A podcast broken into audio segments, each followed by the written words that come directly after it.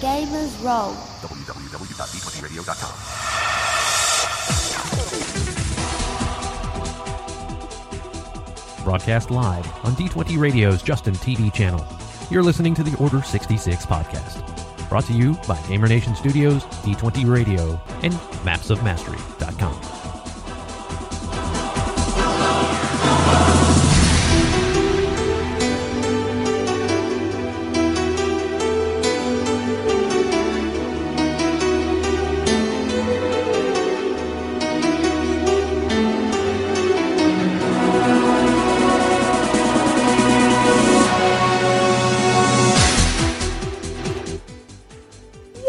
Gamer Nation? GM Chris here, and for those who may be tuning in for the first time, this is the Order 66 podcast, the OG original gangsta podcast, oh, entirely devoted to Star Wars role playing. And cutting me off, uh, par for the course, uh, is my buddy, pal, and good compadre. Hey there, GM Dave here. How Yeah. you Yeah, that guy. but not to be outdone, we have a triple threat tonight with the return of GM Phil, who hopefully is not too game hungover. Did you game again this weekend, man?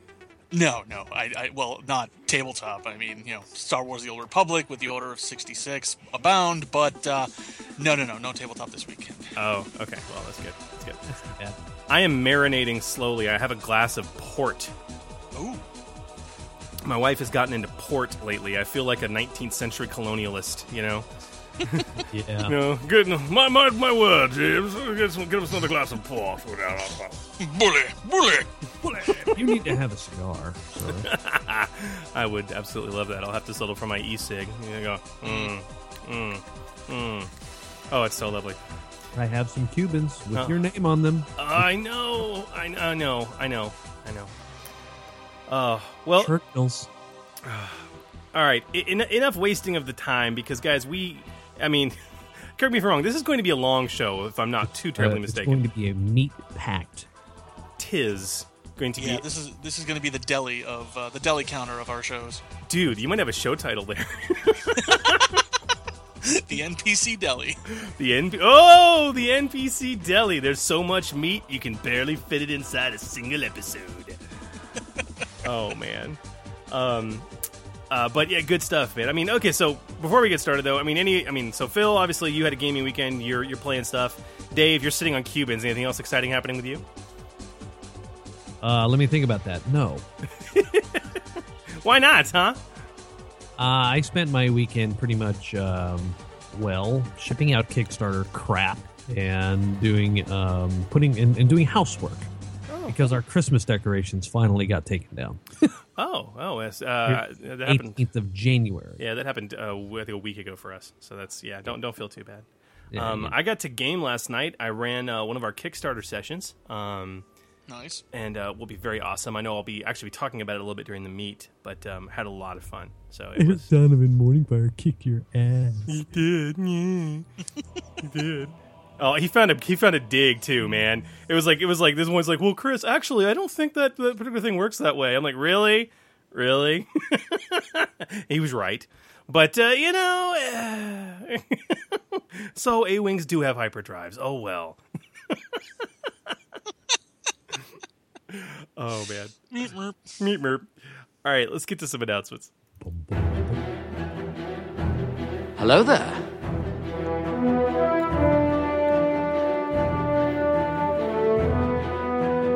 What have we here? Good news.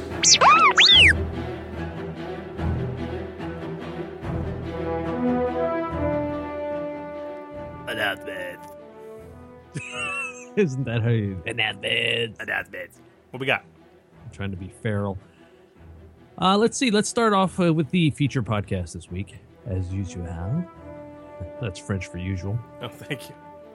We have, uh, well, definitely have to kind of point you in the direction of uh, uh, an ongoing live play episode, uh, which was absolutely epic at the Gathering of Dorks podcast. This is episode 17. Jamie, Blaine, Chris, Will. You know, it's par for the course.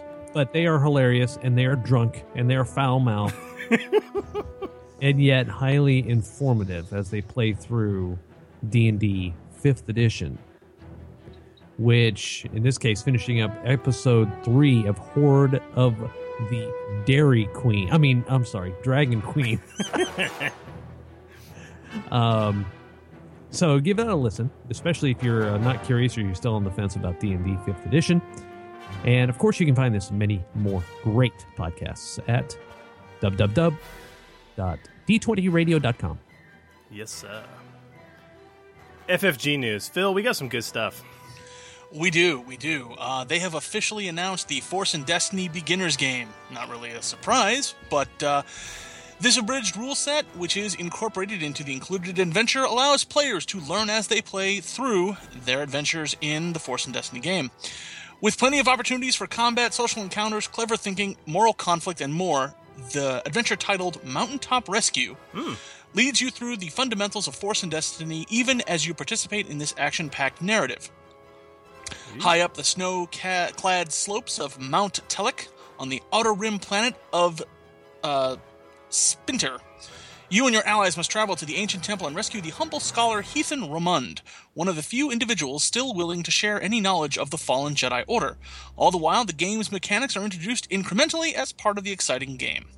Uh, the characters mentioned in the article speak of a human trained in the arts of defense, a mystic Zabrak mystic, which a mysterious Zabrak mystic, which just sounds weird, an agile Togruta seeker, and a lightsaber wielding Kel Dor able to move objects with the power of the Force. The Force and Destiny beginner's game, in its beautiful black box, is due quarter two 2015. Ooh, very cool. Very I'm cool. so looking forward to that because it gets me yet another set of dice. Ah, I was going to say more dice. Uh, I was excited about the uh, Worlds of Iniquity uh, article that came out for Lords of Nalhutta. Um, Yeah. Yet, yet another one. Um, talking about Toydaria, Nar Shaddaa, and Nalhutta specifically as the worlds that are in the uh, forthcoming book. Um, StarWars.com says the book is due out on the uh, the 29th of January, but those of us who are patiently waiting and have patiently waited for books in the past would probably should not expect this until February. yeah, they did the same thing with uh, with Stay on Target, saying that it was going to come out in November, but Yeah. it, of course it didn't come out until just before Christmas. So Yeah, yeah. So it, it, it, it happens, but I cannot wait to get my hands on Lords of Nalhutta. Um, you know, Chris, you remember this is. Oh, what the hell?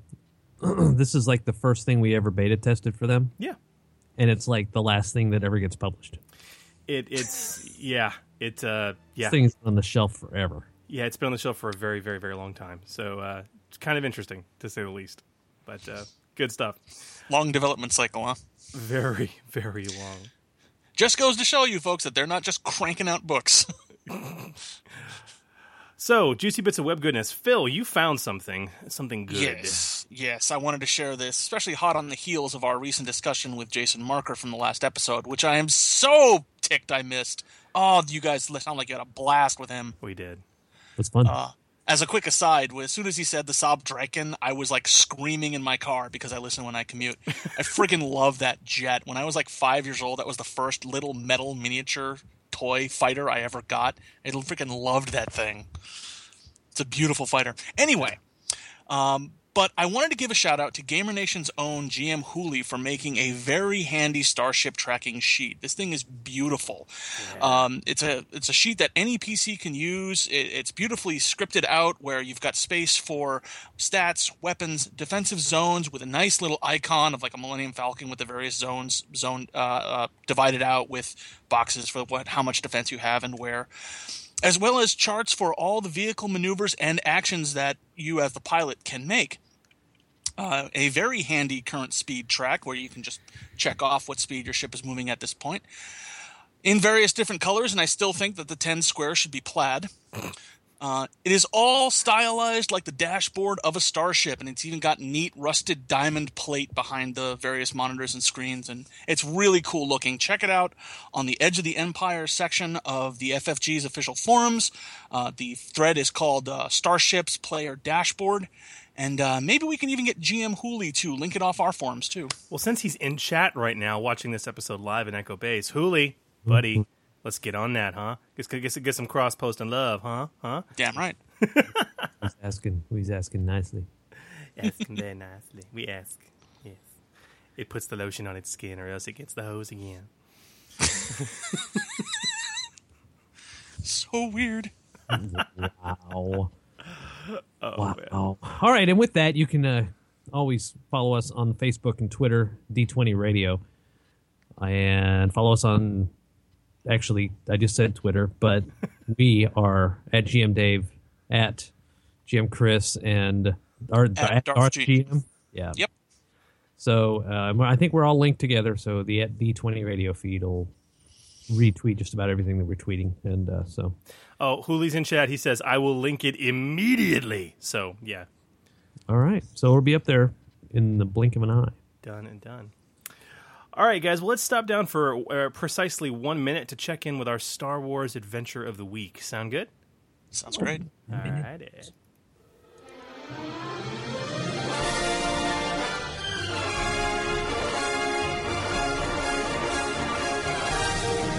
Welcome to Star Wars Adventures of the Week, brought to you by SWRPG Adventures on Twitter this week.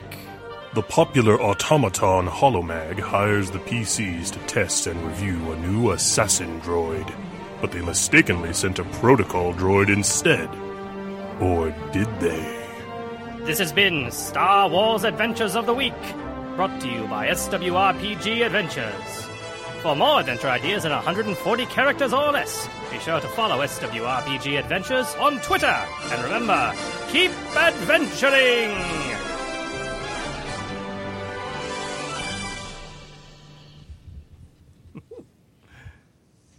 Good stuff. Every time I hear that, I think about. I just think about. I don't know what those old twenty newsreels, nineteen twenties newsreels or something. You know, Well, I that think was that's the point. that's kind of the point. that was just. I don't know. It's funny. And the fact that you think that makes me it makes me happy. It means my production skills are honing. It makes me very happy, very pleased. It's me. Honing, honing. All right. Do you guys want to get to this extra long meet uh, with uh, maybe an Hey, with, a, with uh, uh, you know a jaunt into the deli counter? Excuse me while I whip this out. It's Yeah. Tuesday.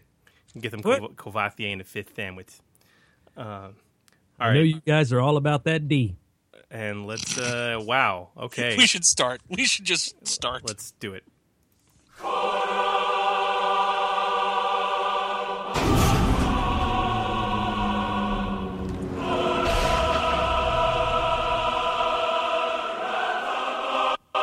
Let's dance.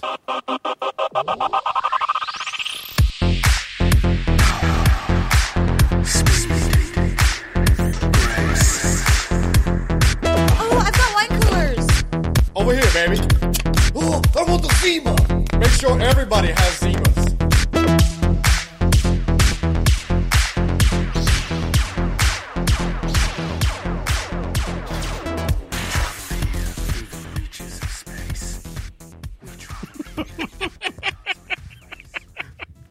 Make sure everybody has Zimas. And for those wondering, you need to head to the YouTubes and do a search for Auralnauts. That's A U R A L N A U T S Star Wars and see the amazing uh, redubs that they have done of episodes one through three. So, uh, yeah, good stuff. That's very long. I don't know that we'll continue to use that, but I had to use it at least once. so tonight we are what what what is this guys we are we are creating a cast of of thousands we are we're diving into the deli so to speak Yes.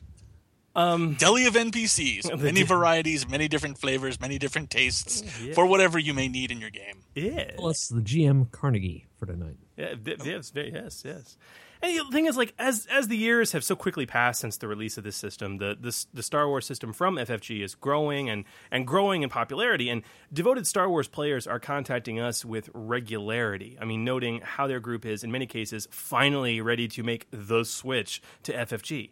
Um, I mean, Dave, you can attest D20 Radio Forum membership is growing and growing at a pretty astounding rate in just the past few months.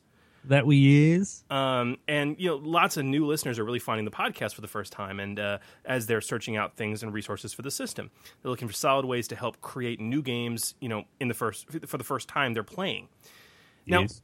one of the big parts of GMing is, of course, creating NPC threats for your PCs to face. Now, while the core books do outline the details of varied NPC types and other attributes, their attributes, and the books are filled with all these ready to go stat blocks for various threats, there is just a lot that's incumbent on the GM who wants to craft their own custom threats for their campaigns. And for this, there really are no hard and fast rules. Um, but this is where the Order 66 podcast comes in. Tonight, we are going to crack open the mysteries of the NPC stat block like a giant threat filled egg.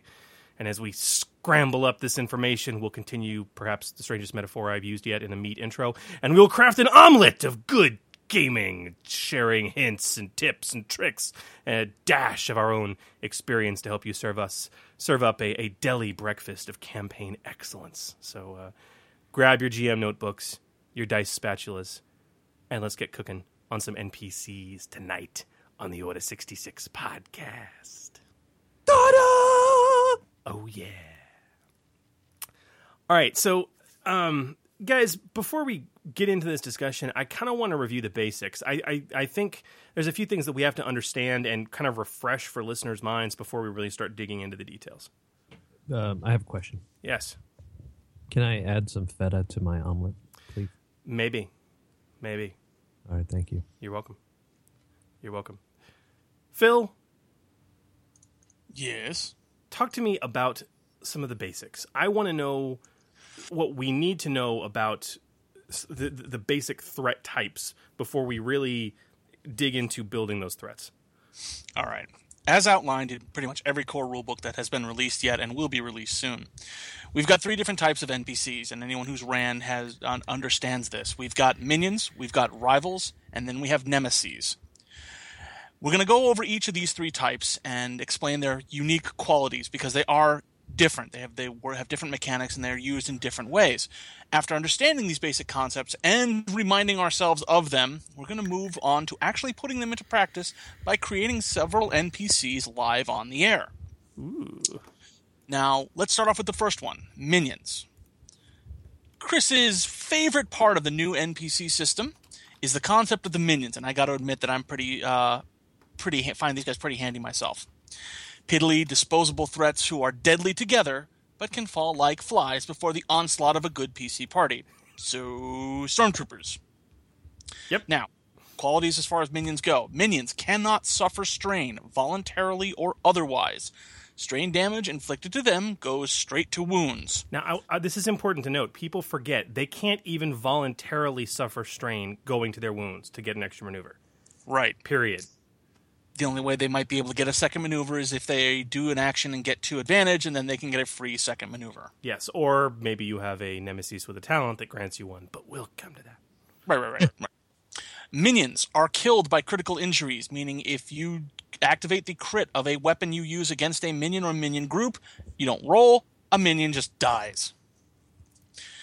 Minions have no ranks in any skills, which means no yellow dice on any of their pools, but minions have a secret quality. They can fight as a group, moving and acting as one. A group of minions upgrades every check they make by one for each minion present beyond the first in a group.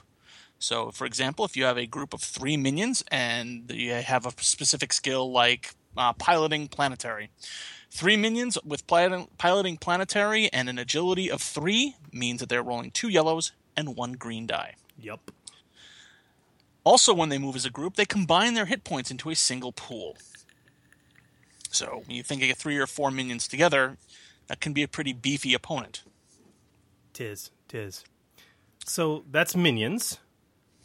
Dave, Correct. do you want to tell us the basics of rivals? Uh, yeah, sure. Why not? You know, the rivals are kind of like um, lieutenants, if you will. They're kind of between the the big boss or and and and of course the minions. But this could be almost like a minion leader or mini boss or underboss or something like that. Somebody that packs a little bit more of a wallop than a single minion and acts like a normal RPG threat, but of course is still nowhere near as cool as the PCs are. Phil, you've referred to rivals as mini bosses before on the show. Yep. Yeah. Oh, there you go. Uh, they do act individually. They can have ranks and skills, but don't have any talents. They suffer critical injuries normally. but they also cannot suffer strain. Hmm. Anything they suffer goes straight to the rival's runes. But, however, they can actually voluntarily suffer strain, but it still goes to wounds. So if they want to get an extra maneuver, they can suffer strain, but it still automatically goes to wounds. Hmm. May I call an audible? Please. Sure. Rivals can most certainly have talents. Are you sure? I'm looking at two of them right now: the shipjacker and the slicer. Oh, we, we may have an error in the show notes then. This is Uh, important to know. Smuggler, Whoa, whoa, whoa, whoa, whoa. Yeah, you know what? He's right because Twi'lek Black Marketeer. yeah, he's right because I picked out a. Uh, I was using one as a guide to make my um, my uh, rival, and I gave him. Yeah, of course they can because they can have adversary. and that's kind of the whole point of the rival. They're a rival to the PC, Yeah, so it yeah. makes sense that they've got some of the tricks that the PCs can pull, Some of them, yes, um, uh, but not as many. not as many. They're just like just subpar. No, that's an error in the show notes. Good catch, Phil. Thank you. Good job, Phil. Way to go, man. Why why you brought me on. Here. That's why the man's here. That's right. Okay, so they don't have strain, um, but they can suffer it voluntarily and it goes to wounds. They take critical injuries normally. They can take talents. They have ranks and skills. Sure. Okay. This leaves us with the third option for NPCs to kind of review, which we all know and love, which is the Nemesis. Um, Yes. These are the big bads. That's all they are. The, these are the legitimate, massive party threats. Um, they are identical to PCs in terms of the fact that they are supposed to be built the same way. Uh, they have skill ranks, talents, high characteristics, strain thresholds, um, and boss equipment. Um, Pun Yeah. very, very much intended. Um, you know, players beware. Um, That's right. uh, you know, th- th- I think there's some serious pitfalls you can do when you're making a nemesis in terms of how much time you devote to it, but we'll we will come to that appropriately. Um, also, don't be afraid to have the nemesis be bigger than the PCs, but we'll get to that. Yeah, in fact, I think they should be, but um, Oh, yes. we'll, we'll we'll we'll Both definitely. my rival and my nemesis we're going to get to are bigger than the PCs. But um bum. But um, we don't mean silhouette size, Dave. We're- sorry. um, okay, so r- really next with this length of the meat, we wa- we wanted to get into Gamer Nation, really crafting each type of these three threats and really discussing them as a separate conversation if you're going to be building them from scratch. But before that, I think it's really important to note um, a very basic rule that. Uh, you know, Phil, you obviously missed out on that episode with uh, um, uh, that we just had on on on, on Starship creation. Um, I, I know with Jason Marker. Um, but one of the It's things, okay. I'll nerd about him. I'll I'll nerd at him next time. One of the things that Dave and I, you know, we're talking with Jason about was that you know one of the easiest and best and most really efficient and balanced things you can do is reskin an existing you know ship if you're trying to build Oh, something hell from yeah. scratch. Um, it, it goes without saying that that is the best way to create a minion, a rival, or nemesis as well. It, just take one in the book and reskin it, rename it, adjust the defense of the soak by a point or three, change out the weaponry. yeah. it just it you know despite all the discussion that we're about to have guys especially if you're a novice gm this remains the best option for a quick balanced threat and even if you don't do a full reskin at least compare your fresh threat to the others in the book to gut check yourself i mean we did this when we were when we were doing our threats right Oh, absolutely. Yeah, I started with I started with a core and then just kind of redid it a little bit. kind of move moved around it. Um, you know, how does your threat compare to the uh, uh, Qualish Thug or the Pirate Captain? You know, the device we are going to give you, as I said, is for crafting threats from scratch. But keep in mind that you should always use the published resources to guide you if you don't use them outright. So That's it- right, it is boy. there. You right. can shoot yourself in the foot. You absolutely can. So let's talk about some foot shooting. I want to get into this, and uh, I want to talk about those those those enemies that are going to shoot themselves in the foot, uh, literally and figuratively, um, uh, more often than any others. I want to start with minions, and I kind of want to have a back and forth uh, talk about this, guys. Absolutely. I think just personally, I think creating minions is on one hand, it's like it's like one of the easiest tasks for the GM to complete, but on the other, other hand, it can be the most dangerous if it's not done right. And I will get to it, but I had a prime example of this last night. okay. Um, because minions are the disposable tissue paper of the threat game, right? But they can choke a PC if you're not careful. Or if you give them too many of them in a single group. Exactly. So look, so let's let's talk about this, okay? Because what it comes down to for crafting minions, and I think the thing you ultimately have to think about is power level. Um, I think the power of the minion group is determined primarily by three large things. One, their wound threshold individually, okay. Two, the number of minions in the group, as you so sagely put, Phil, and three, their equipment. And mm-hmm. so I- I'd like to talk about these guys and go through each one of these main points and talk about our big rules of thumb and kind of how to implement those. Um, All right, let's let's start with wound threshold then. Go for it. Well, obviously, this is the primary things that novice GMs can get wrong because you can easily overestimate this. You have to think about how disposable these minions are. Your average blaster deals a minimum of seven wounds on a hit. A blaster shot should take out a single average minion pound for pound. Yeah. Um, as a good rule of thumb, greater than six wound threshold Less than six. uh, sorry, less than six on a. I'm sorry, less than six on a wound threshold is a cream puff minion, maybe a Mynock or a small creature. Six to seven is your average humanoid minion, and seven or higher is a very tough minion. Yeah. So that's the first thing you really want to keep in mind. Um, if you want a hardcore shot from a carbine to mow through at least two minions, do the math. That's a wound threshold of five. And if you look at most of the minion groups in the in the in the book, stuff like stormtroopers and pirate gang, that's what they're looking around. You know, your, your average street thugs are looking at a four or five wound threshold. Yeah. I mean, because you, you you think about a carbine or a blaster rifle, you have nine base damage. So if you succeed, that's a ten wound minimum, right? Right. Um, you know, d- do you want a BFG like that to mow down a couple minions or just one? You know, think about how disposable you want to make them. I, I understand. I understand what you're saying. So now you mentioned something earlier about some examples from yesterday and Yeah. Okay, okay. So this this game I ran last night was knight level play. Okay, and, and like I said, it was the first module I've run with knight level play aside from one off encounters. This was like the first full adventure, and in the one off encounters I've done, the PCs mopped. They mopped the floor, and I was like, "Whoa!" I just I, I can't apply my old logic. You know what I mean? I, I have to really restructure and rethink how I do my threats for knight, a light level play, or the the players just aren't going to be challenged. So I really wanted to scare the crap out of them and challenge them, you know, handedly. And they faced off against um, three, uh, like there were two rivals and three groups of pirate minions. Each group had four minions in it, and I really wanted to scare the crap out of them. And so I gave each minion ten wound threshold. Ah! You did what? That's what I did, buddy. Four- Forty. Yeah. Now you have to realize I was balancing this against the party's weapons, and I know we're going to come to this. I mean, you had, I mean, I mean, for, pe- They for is somebody wielding a lightsaber in there with breach? uh, two two of them, yes. Naturally. Okay. Uh, so two lightsaber wielders. Uh, we had a, uh, uh, a a a sniper with the the sniper rifle, that E eleven. You know what I mean? That really incredible one that does like twelve wounds and has breach, and you know what I mean? Oh, right, right, right, right. yeah. Okay. I mean, we we had some ridiculous weaponry, and we had an explosives expert. All this came to bear for me. Okay. even then, it was way, way, way too powerful. I mean, it, it- Wow. the, the, the, the party I don't think was ever in any real danger. What it had the, the wrong side effect of doing was it made the encounter last twice as long as it should have. Yeah. Um, you know, those guys should have been, you know, maybe, I mean, just to be tough, maybe seven, okay? Maybe seven or eight. Seven's good. Seven's know, good. Um, That's Almost that's less squad of minions.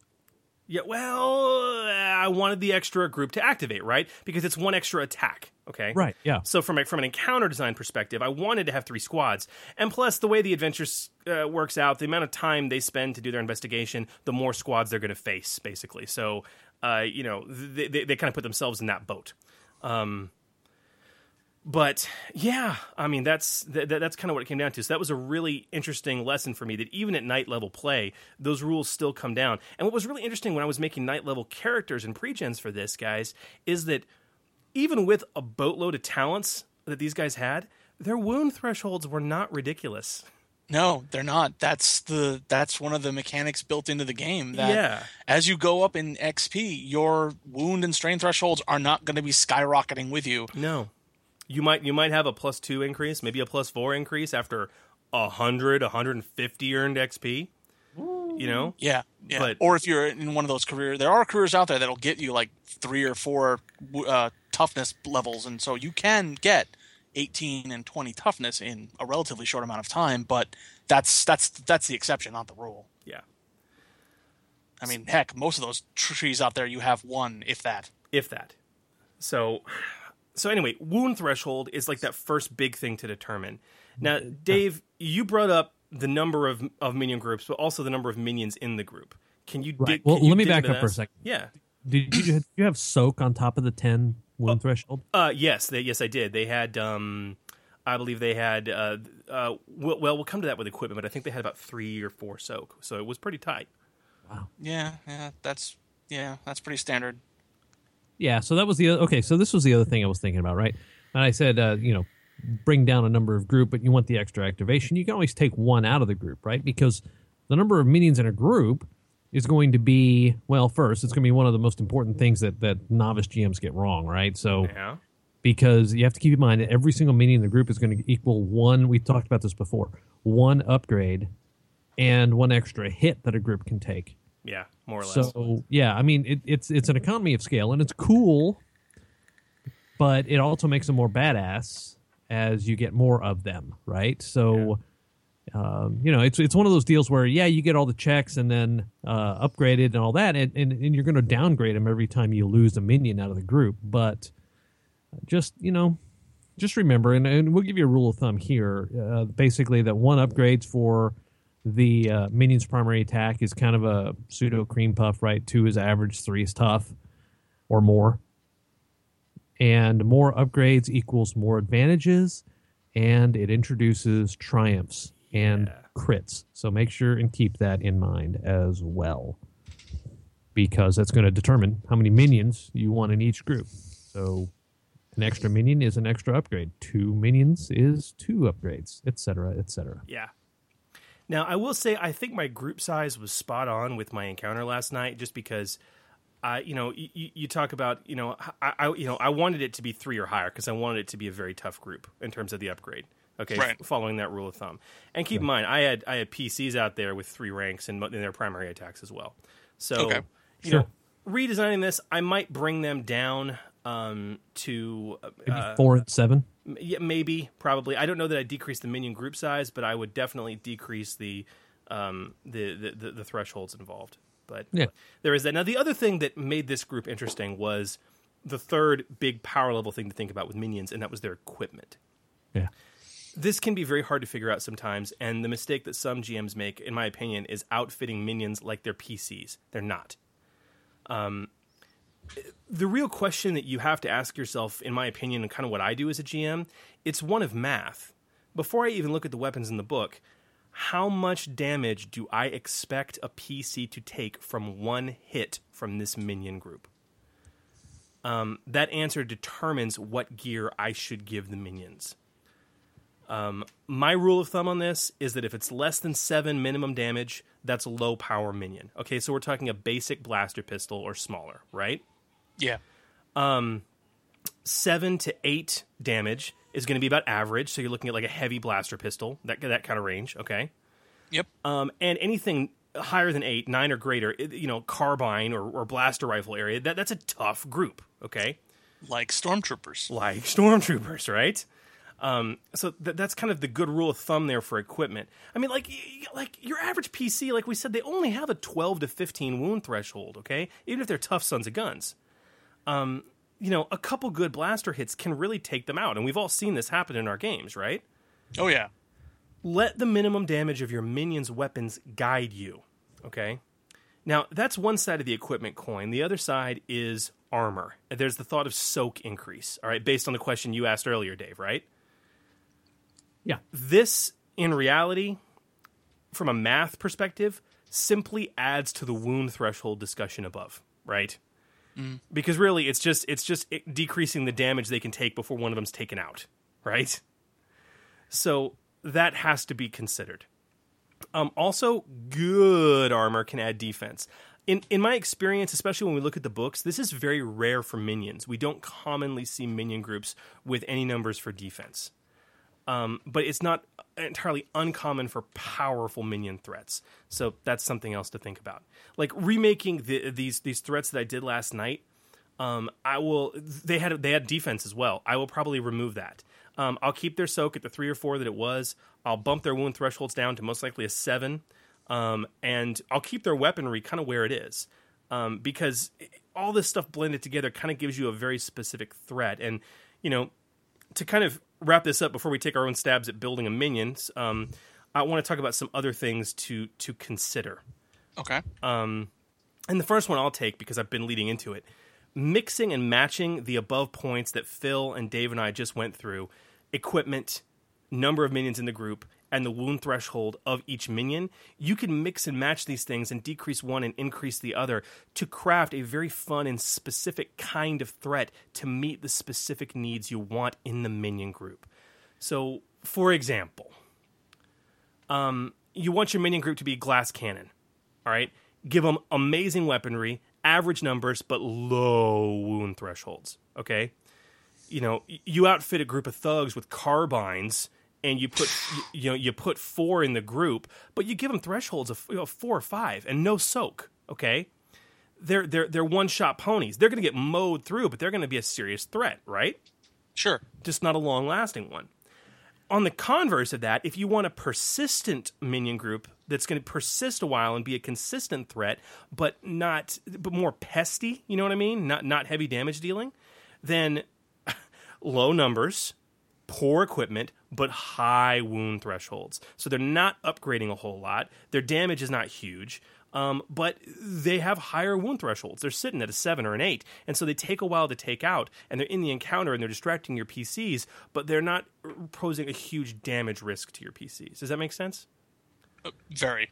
So, deciding how you want to mix and match that comes down to the role you see this minion group playing. You know, do you want it to be a glass cannon? Do you want it to be a persistent threat? Do you want it to scare the crap out of your PCs for a brief moment and then have them be mowed down easily? You know, kind of what do you want them to do? What other what other things to remember can can we can we uh, impart outside of the big three we just covered? Um, you know, uh, for minion groups. Keep it simple, stupid. Explain. W- Okay, these are minions, so they're run of the mill mooks. They are not going to be outfitted with the hottest gear and the hottest equipment. Um, it might be fun to use unusual weaponry like disruptor pistols or some tricked out heavy blaster like the like the ones that were introduced in uh, in Stay on Target, that double barrel thing with linked one. These are minions.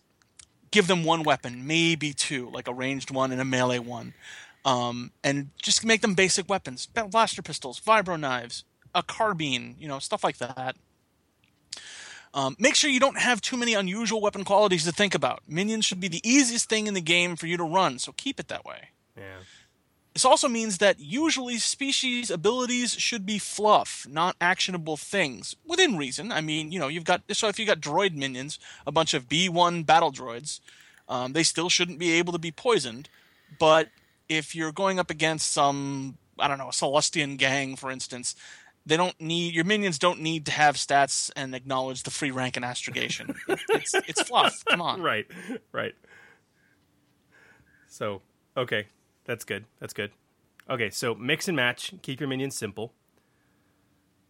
Dave, what about characteristics? Well, I would say to keep the majority of those low. Hmm. So you're talking, you know, I mean, Phil already said it. They're they're pretty much mooks, right? So, you know, if you go through, let's say, Age of Rebellion, you'll find that a lot of these that are pre-made for you will run the gamut, and you'll see a three every once in a while, but you'll see a lot of ones and twos. Yeah. In some cases, you'll see all ones. You know, so it, it, it's twos in, in brawn and agility will make sense. Maybe a cunning here or there. You'll see. I, I kind of did something weird with mine, but you know they, that's neither here nor there. But you can put ones everywhere else. You know, um, you tougher minion groups. You know, like I said, could have a three in the primary uh, characteristic, and, and At and most, leave yeah. it at that. You know, maybe a three if if they're going to be a little tougher or present one aspect of problem. If if you want them to, if you want to craft them for a certain type of threat, and then not really much more, right? Yeah. Yeah. Okay, so to recap. All right, for minion groups, the big things you really have to remember wound threshold. And remember that rule of thumb less than six, cream puff. Six to seven, average. Greater than seven, tough. Number of minions in the group. Rule of thumb one upgrade, cream puff. Two upgrades, average. Three or more, tough. And equipment. Rule of thumb less than seven minimum damage, low power. Seven to eight, average. Eight or better, tough. Okay? Remember mixing and matching. And follow Phil's excellent advice of keeping it simple, stupid. Don't give yourself a lot to remember with these guys. And as Dave put it, keep their characteristics fairly low. I want to bring all this together, guys, and I want to do this for each one of ours. I want to craft a minion group together, okay? Nice. So I've already done a lot of mine, and, and kind of the one I prepped is the one I've been talking about, just because it's in my head. But I kind of want to go over it again. So I'm I'm crafting a minion group of pirate thugs that are designed to be a challenge for knight level play players. All right. So we're talking about base players with 150 earned XP and either lightsabers or nine grand in equipment and modifications. Okay. So very tough. So with that example, they're just minions, okay, but I want them to pack a little bit of a punch, but I want them I don't want them to last too terribly long. So with this, looking at my party group, um, first and foremost, I'm going to look at wound threshold. I want them to be tough, but not too tough. Um, and I'm going to have them pack a big, pretty big punch. So I'm going to keep them average um, with a seven wound threshold. Okay. After that, um, I'm going to think about uh, uh, the number of minions in the group. I really, really, really, really, really want them to start off with three upgrades because I want to hit the PCs hard in an initial surprise encounter. I'm thinking about what I'm using them for in this module, and I want to I want to get some advantage. I want to get some triumphs so I can get some crits early on, right? Um, plus, I have a PC in the group I know has uh, some foresight abilities, so I want to be able to counter that. So I'm going to keep it a four minion group, okay, for the time being. And then for equipment, I'm going to give them carbines because I want them to pack a really nasty punch. Carbines and vibro knives, and that's it. All right. Um, as far as stats go, I'm going to give them uh, and equipment. I'm going to give them some basic armor plus one soak. Okay, plus one soak. Stats. I'm going to give them three agility, two strength, two brawn, and ones everywhere else across the board. They don't need anything else like that. Okay. So basically, you know, coming out the gate before they start getting picked off, I'm looking at three yellows on the attack pool, um, which is still less than any of my PCs for that matter um, at knight level play. So um, uh, that's kind of where I'm going with this. I mean, what do you, what do you guys think? Pick holes in this. Anything? They, um, well, the thing is, I think you mostly addressed the the drawbacks that you had them had before when we were, you know, when we just went over the minions. Anything that was you've you've already dialed it down. You, you've explained what you were what you were referring to. Um, so at this point, I I think it's a solid, heavy, beefy threat. Good. Yeah, too. Excellent. Well, Phil, what do you got, man? Okay, I think I'm going to take this on a little bit of a different uh, different track. Um, I'm going to put I'm going to try to create an NPC minion group that's a a pest, a a pesky thing that will divert the PC's attention perhaps for a round or two to deal with because if they don't, they're going to get stung to death by these guys. Okay. I'm thinking of something along the lines of an Imperial Archaeological Survey team. Ooh. Um, something that I'm kind of needing in certain roles in my game that I'm running right now, which is Legacy Era. So the fact that there is run of the mill Imperials that are out there looking at Sith temples and Force temples and that sort of thing is a little more acceptable than what you might find in your Galactic Empire Rebellion era. But you still might find something along these lines and be able to use it. So since these guys are archaeological dig workers basically. They're they're they're students they're academics but they've gone through the imperial military to get to where they are. So i'm thinking as far as stat goes just twos in everything except for intellect.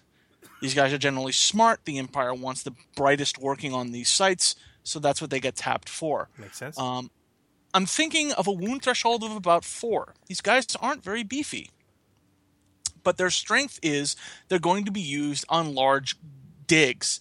So we're talking 10, 12, 15, maybe even 20 of these guys. Oh Not all as one group, obviously, but a group of four.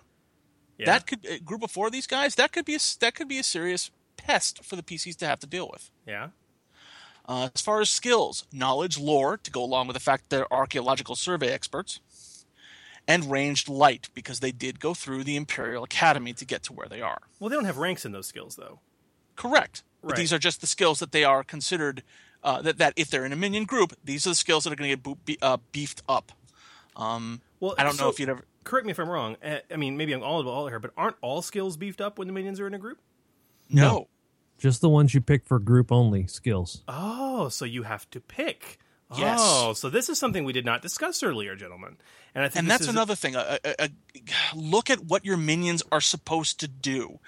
Don't go digging through the book, grabbing like six or eight skills. These guys only have two or th- should probably only have about two or three skills total.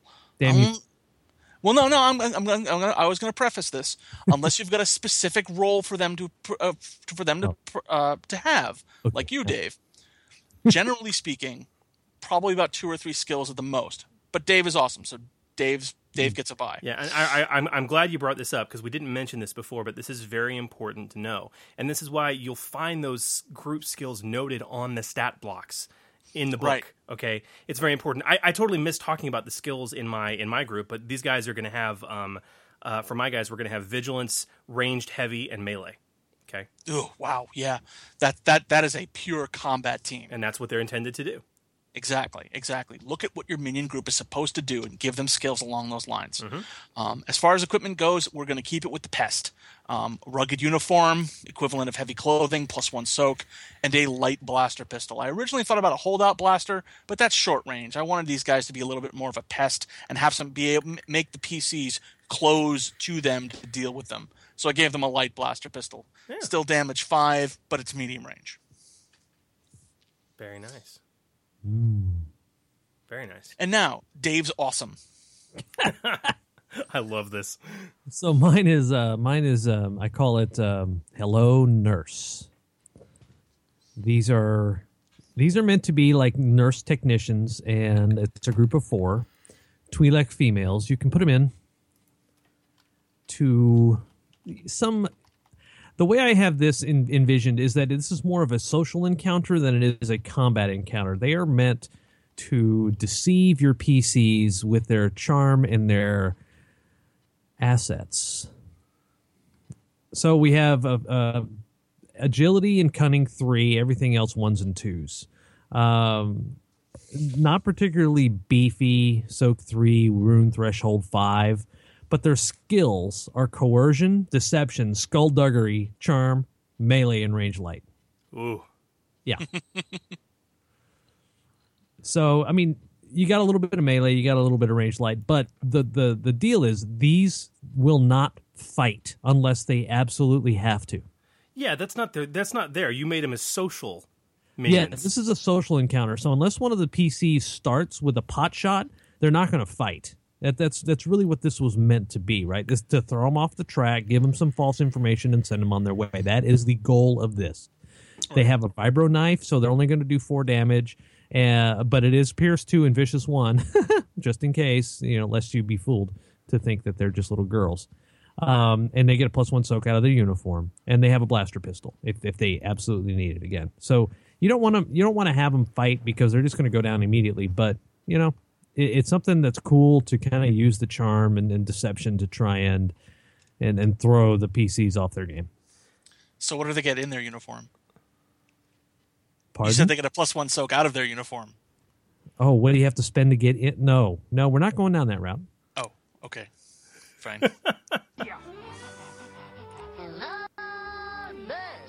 Yeah, see, I was looking for that. Did I find it? Okay, there we go.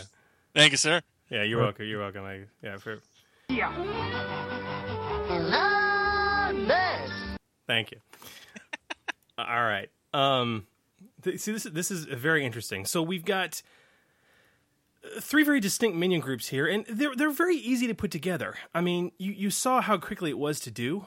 Um, it's just a matter of of applying those those rules of thumb properly. Well, like I said, I think I think for for in my in my opinion, minions are the easiest thing to craft, but it's um th- they can be very hard to get right. All right. but much like, uh, you know, and you guys both bring up some really salient points, and much like our conversation with starships, it really starts with the role you want them to accomplish. You know what I mean? So, Exactly. What's the purpose? what's the, what is the purpose? What is the purpose? And you're going to find that true for pretty much every threat we talk about, but you'll see an influence as we go through it. Okay, With it. so with it, so that's minions. Let's talk about rivals. Um, yes. So crafting rivals is, for my money, the the easiest thing to get right.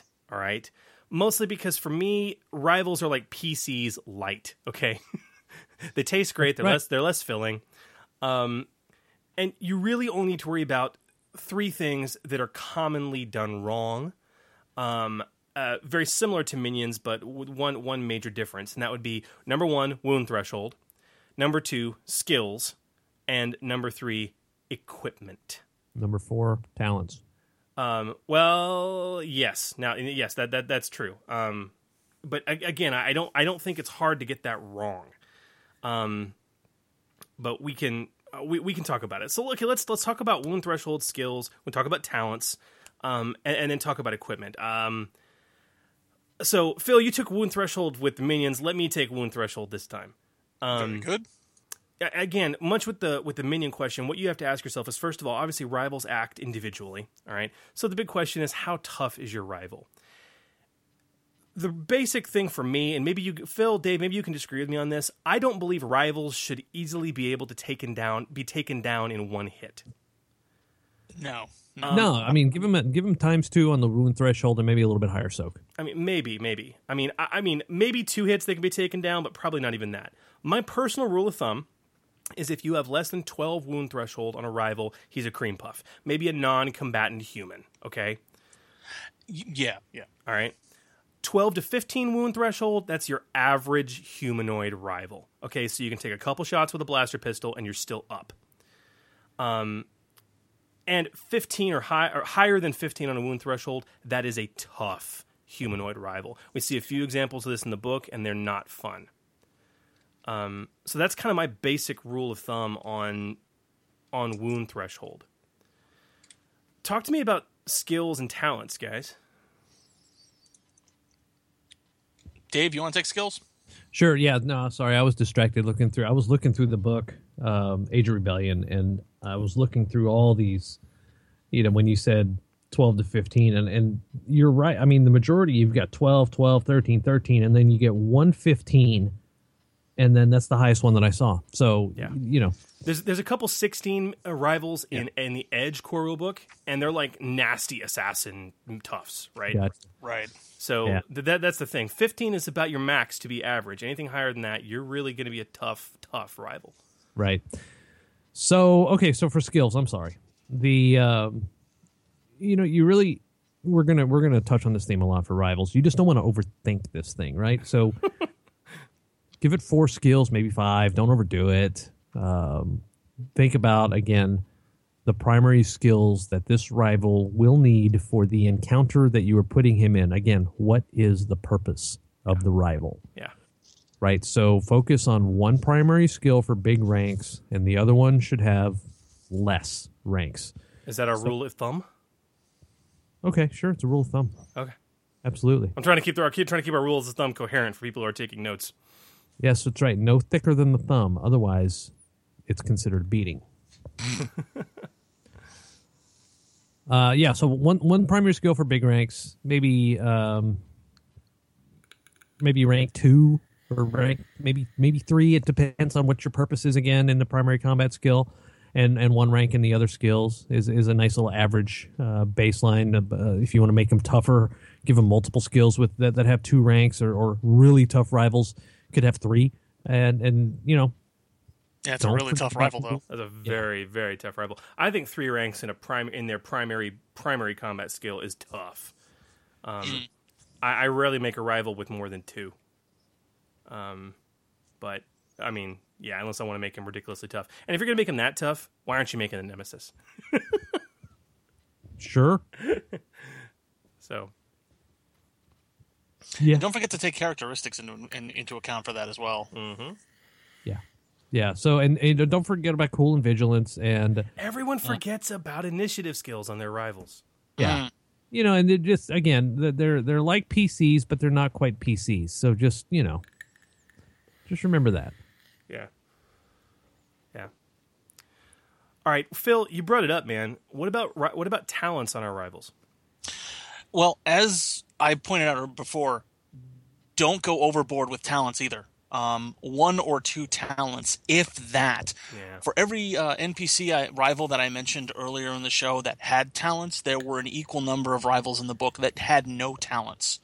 Um, take a look at some of the talents from the talent section and try to find one or two that really call out as as related to the purpose of your rival and and don't be afraid to give them to them don't be afraid to give them a rank or two ranks in it i don't know if i'd necessarily give them three that's really powerful Yeah. um, especially when you're talking to things like uh, like feral strength or lethal blows. You know, th- th- plus three damage to melee, plus thirty on a crit check. Eh, that's that's starting to get into nemesis territory. Yeah. Um, but again, take a look and try to find pick a talent or two that relates to the purpose of the of the rival. But again, if you're building mostly a skill based rival, you don't have to have talents. If it do- if it doesn't make, don't just give them talents because you can. Give them because it has a purpose it, that relates to the cause. Gotcha. Now, talk to me about adversary.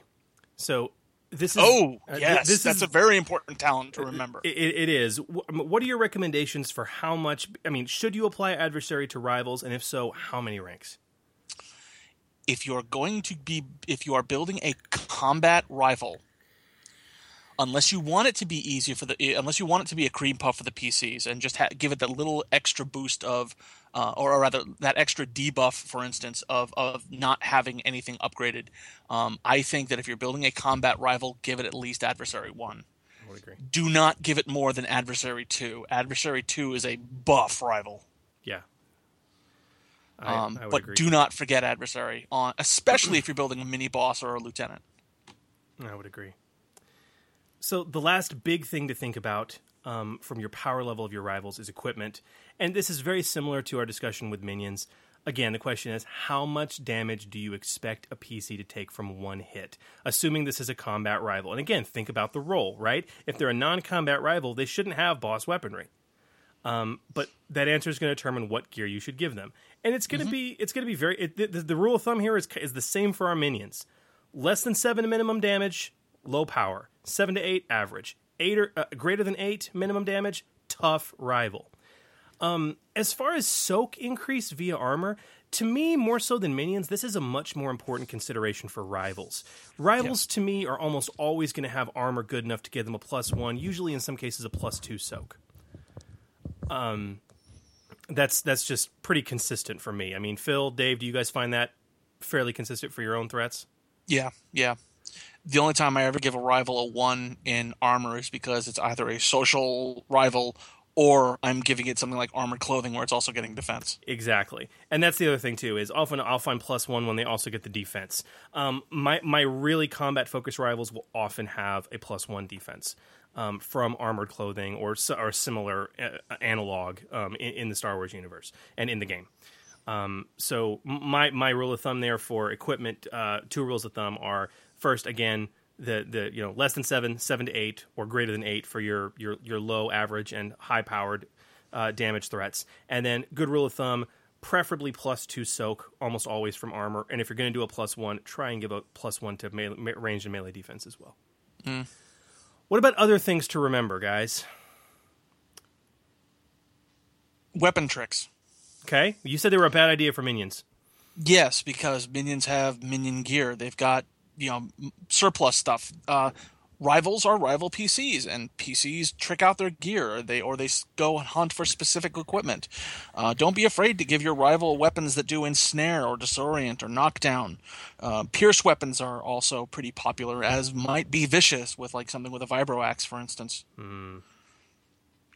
Also, don't be afraid to look at an attachment or two. I don't know if I'd give them mods, but an NPC uh, bounty hunter with a blaster rifle that PC's note has a forearm grip kind of gives him an idea that closing into close range with this guy won't really hinder him as much as it could.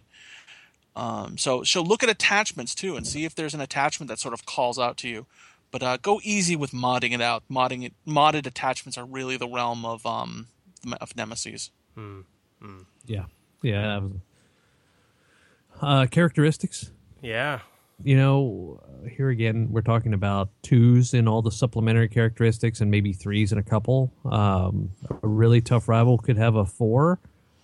Uh, you know, i i if it makes sense to give them a one, makes you know, it it, it could, but you know, you're gonna see you're gonna see my my guy is is uh it, it compensates a little bit because he's a beast, so I gave him a one in intelligence. But you know, yeah, yeah, that makes it's sense. just one of those things. But I mean, usually when we're talking about humanoids, I agree with you, man. I mean, you gotta have. You, it's almost always you're gonna have twos in everything and threes in at least a couple. Right. Yeah. Um, I don't know. Do, do you do you guys see the need for? I mean, how- I mean, fours. When, when should a four come into play? Because for a rival, that's a really. it's it's it's gonna be it's it's gonna be one of those really badass rivals. But I, I personally I don't know that I would use a four on a rival. I, I'd, I'd I'd save a four for a nemesis. Uh, assuming we're talking about your standard humanoid threats here, of course. Yeah, Yeah. Yeah. In my Gen Con mod, um, a lot of the there's a the PCs go up against an NPC group during the Huttball match, and some of my NPCs from there do have fours, and actually even in one case a five. Uh, but I balance that out by giving them only twos in their skills that are hung off that attribute. Ah, so here we come into some mixing and matching, and this is kind of interesting. If you're going to bump up, you, you hinted at this earlier, Phil. If you're going to bump up uh, characteristics to that level, make sure that you don't have massive ranks in the skills they're going to be using. So their dice pool's large, but there's not a lot of yellow in the pool. Yeah, exactly. I mean, that goes back to the difficulties, and I'm sure we'll talk about this a little bit later too, as far as how tough an opponent do you want them to be. Take a look at how many dice they're rolling against uh, for for a challenge. I mean, when you're talking about ranged combat at medium range, I don't care how many XP you've got, you're probably still working off a base of two difficulty dice at medium range. Yeah. So just like minions are always going to be a threat to 200 and 300 XP or even more XP characters, you know, something rolling fours and four dice at your PCs, that's a serious threat no matter how much you've got. Yeah. So just keep that in mind. The last thing to keep in mind for uh, like other minor things to remember for me are we talked about species abilities with minions and how typically they need to be fluff and not matter. Oh, right, yeah. Um, to me, for rivals, they matter.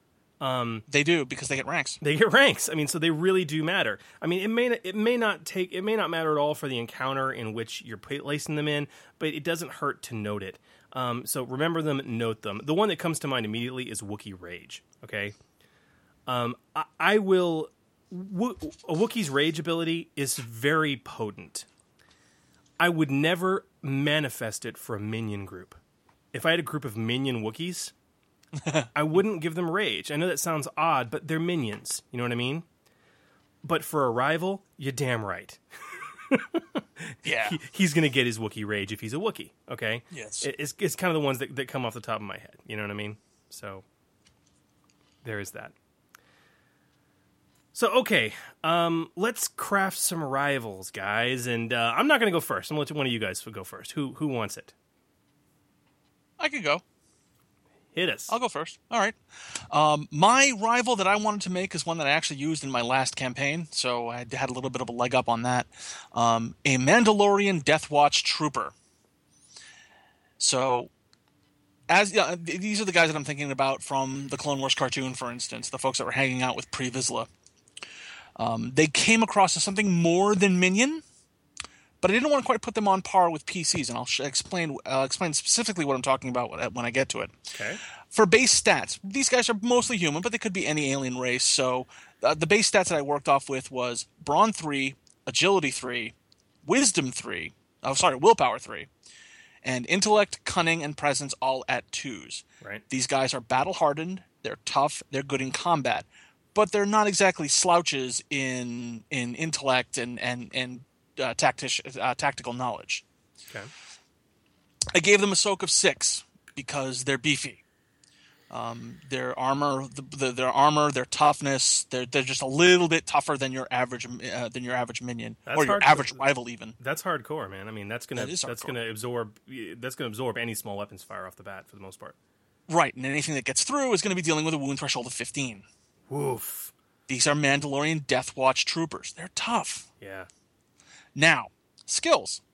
Coercion 1, Mandos, hello. Melee 2, you getting close with them, they're going to hurt you.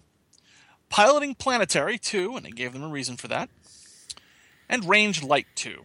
These guys are combatants. Now, I didn't give them Vigilance because I gave them a willpower of 3. So that means that for initiative, they're rolling 3 dice, usually, unless they're using something that needs cool. I figure 3 dice, just straight out, is fine for a trooper. Again, remember what I was saying. These guys are these guys are rival lights, and the reason why I call them rival lights is because I didn't give them the adversary talent. They're working off raw soak and raw ability to take damage. I'm not upgrading their checks, uh, PC's attacks automatically. That is an excellent example that everyone should take to heart here. Like we say, "Oh my God, soak of six, wound threshold fifteen." Yeah, but no ranks in adversary, None. and, None. and so they're going to be imminently hittable. They're just going Yep. to take some of what they get hit for. This is a, a very important trade off you've made, Phil, that everyone should take to heart who's listening. talents other than no adversary. I gave them sniper shot, and I'll exp- and the reason is, is because I gave them twin blaster pistols. Blaster pistols have a range of medium, so with a maneuver and two points of strain slash wounds, they can shoot something at long range. So there's a balance point there. So they're going to want to get in close, or if they stay at range, they're going to basically whittle themselves down. Uh, gave them lethal blows one for a plus 10 on critical injury rolls. It just seems flavorful for Mandalorian Death Watch. Uh, and as far as equipment goes, I gave them two blaster pistols, so they've got the option of upgrading their attack checks to try to shoot with both pistols. Gave them laminate armor with plus two soak. I didn't want to give them heavy battle armor because I still feel that that is the realm of a single beefy rival or a nemesis I would agree. but laminate armor is just fine, especially when yeah, especially when we're talking about Mandalorians.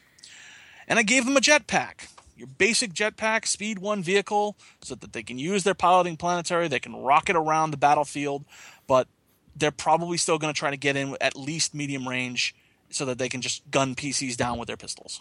Hmm. I like it. Tough but takeable. This is a good good example of some of these concepts into play. Now, one of the things we haven't talked about is crafting threats that are beasts. And what's interesting about beasts is they often have some special abilities that you almost are kind of in the realm of talents, but they're not talents. You know what I mean? And this is an art in its own right. And Dave, I think you've done a phenomenal example of this. So please lay your rival on us, man. Oh, you're talking about okay. I'll get to it. So, um, actually, I dug into Chris. You'll know this. I found a stack of revised core rule books. RCR, baby.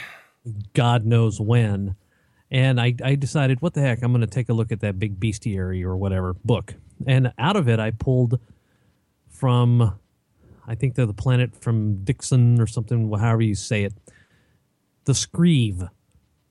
It is this big dragon-looking flying reptile thing with a wingspan of 20 meters. It's huge. Good and, lord.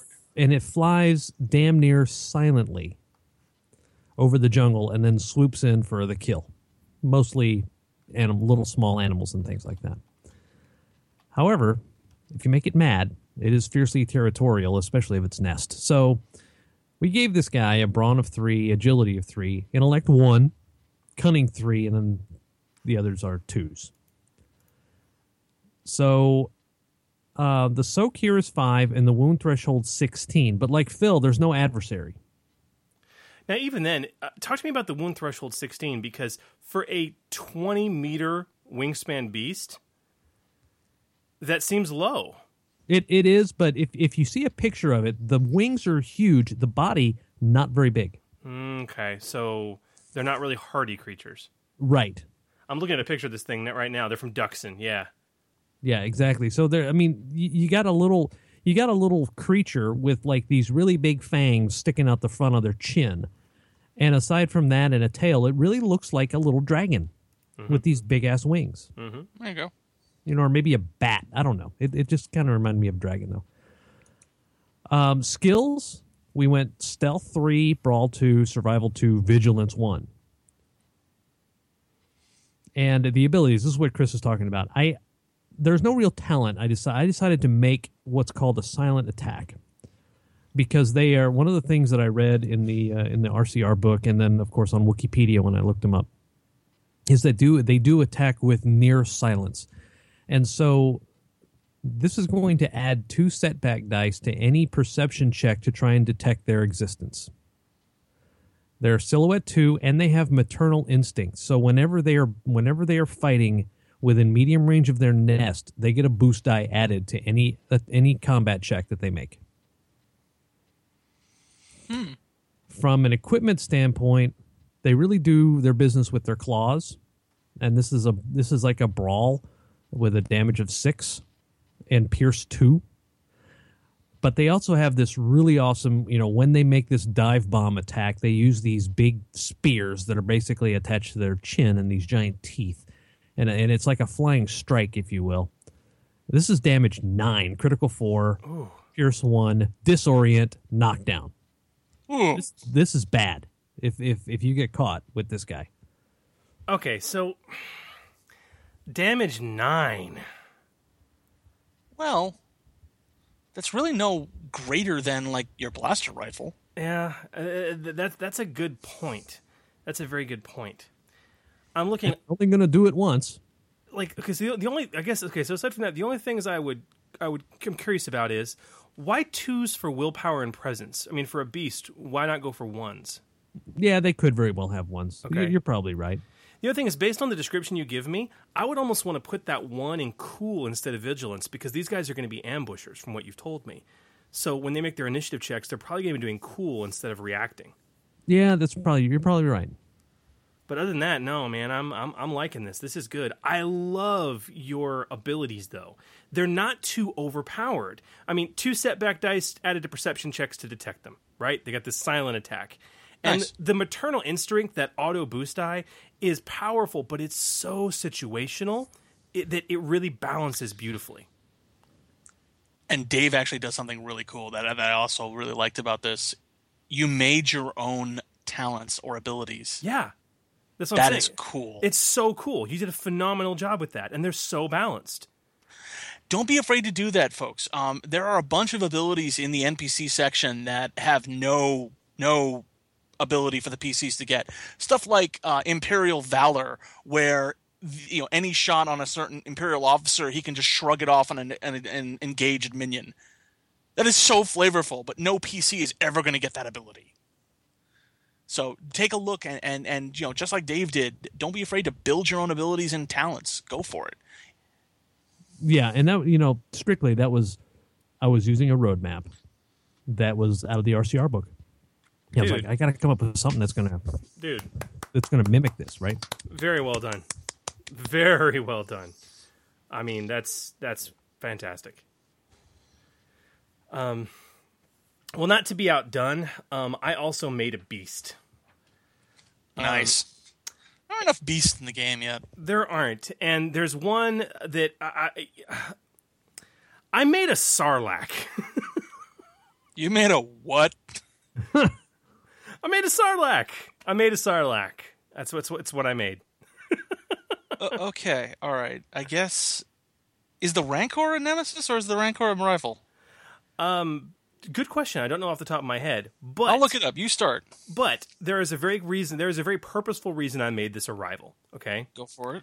I don't know about the Rancor, but most beasts are, unless they're acting as minions. Okay.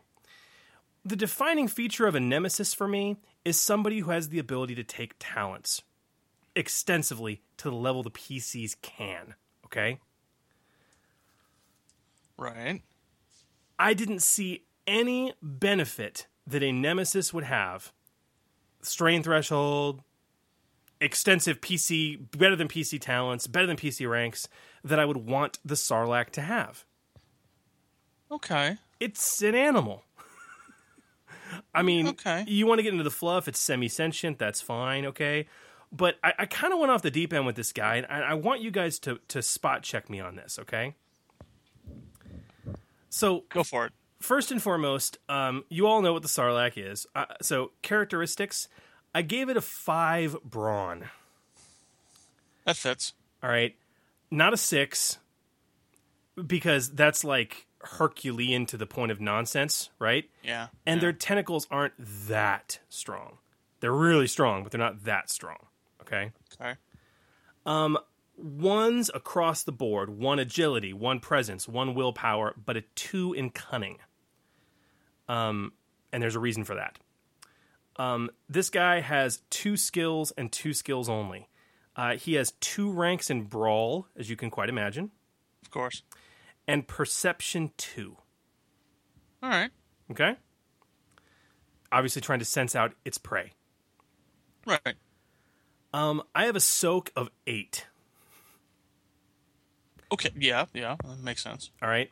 Um, five from the brawn, and then I figure three from some some some you know some just innate toughness out there. Um, and maybe maybe if it took a talent, it's going to be a toughness talent, right? Or just the background effect of enduring. You know. Exactly, precisely. You don't really spell. You don't really see toughen, grit, or enduring in the stat block. They're just you just you just jack up those stats. It, it's it's just it's just there. I figure he's gotten basically the equivalent of natural armor that gives him a plus two, and then probably a rank in enduring when you get down to it.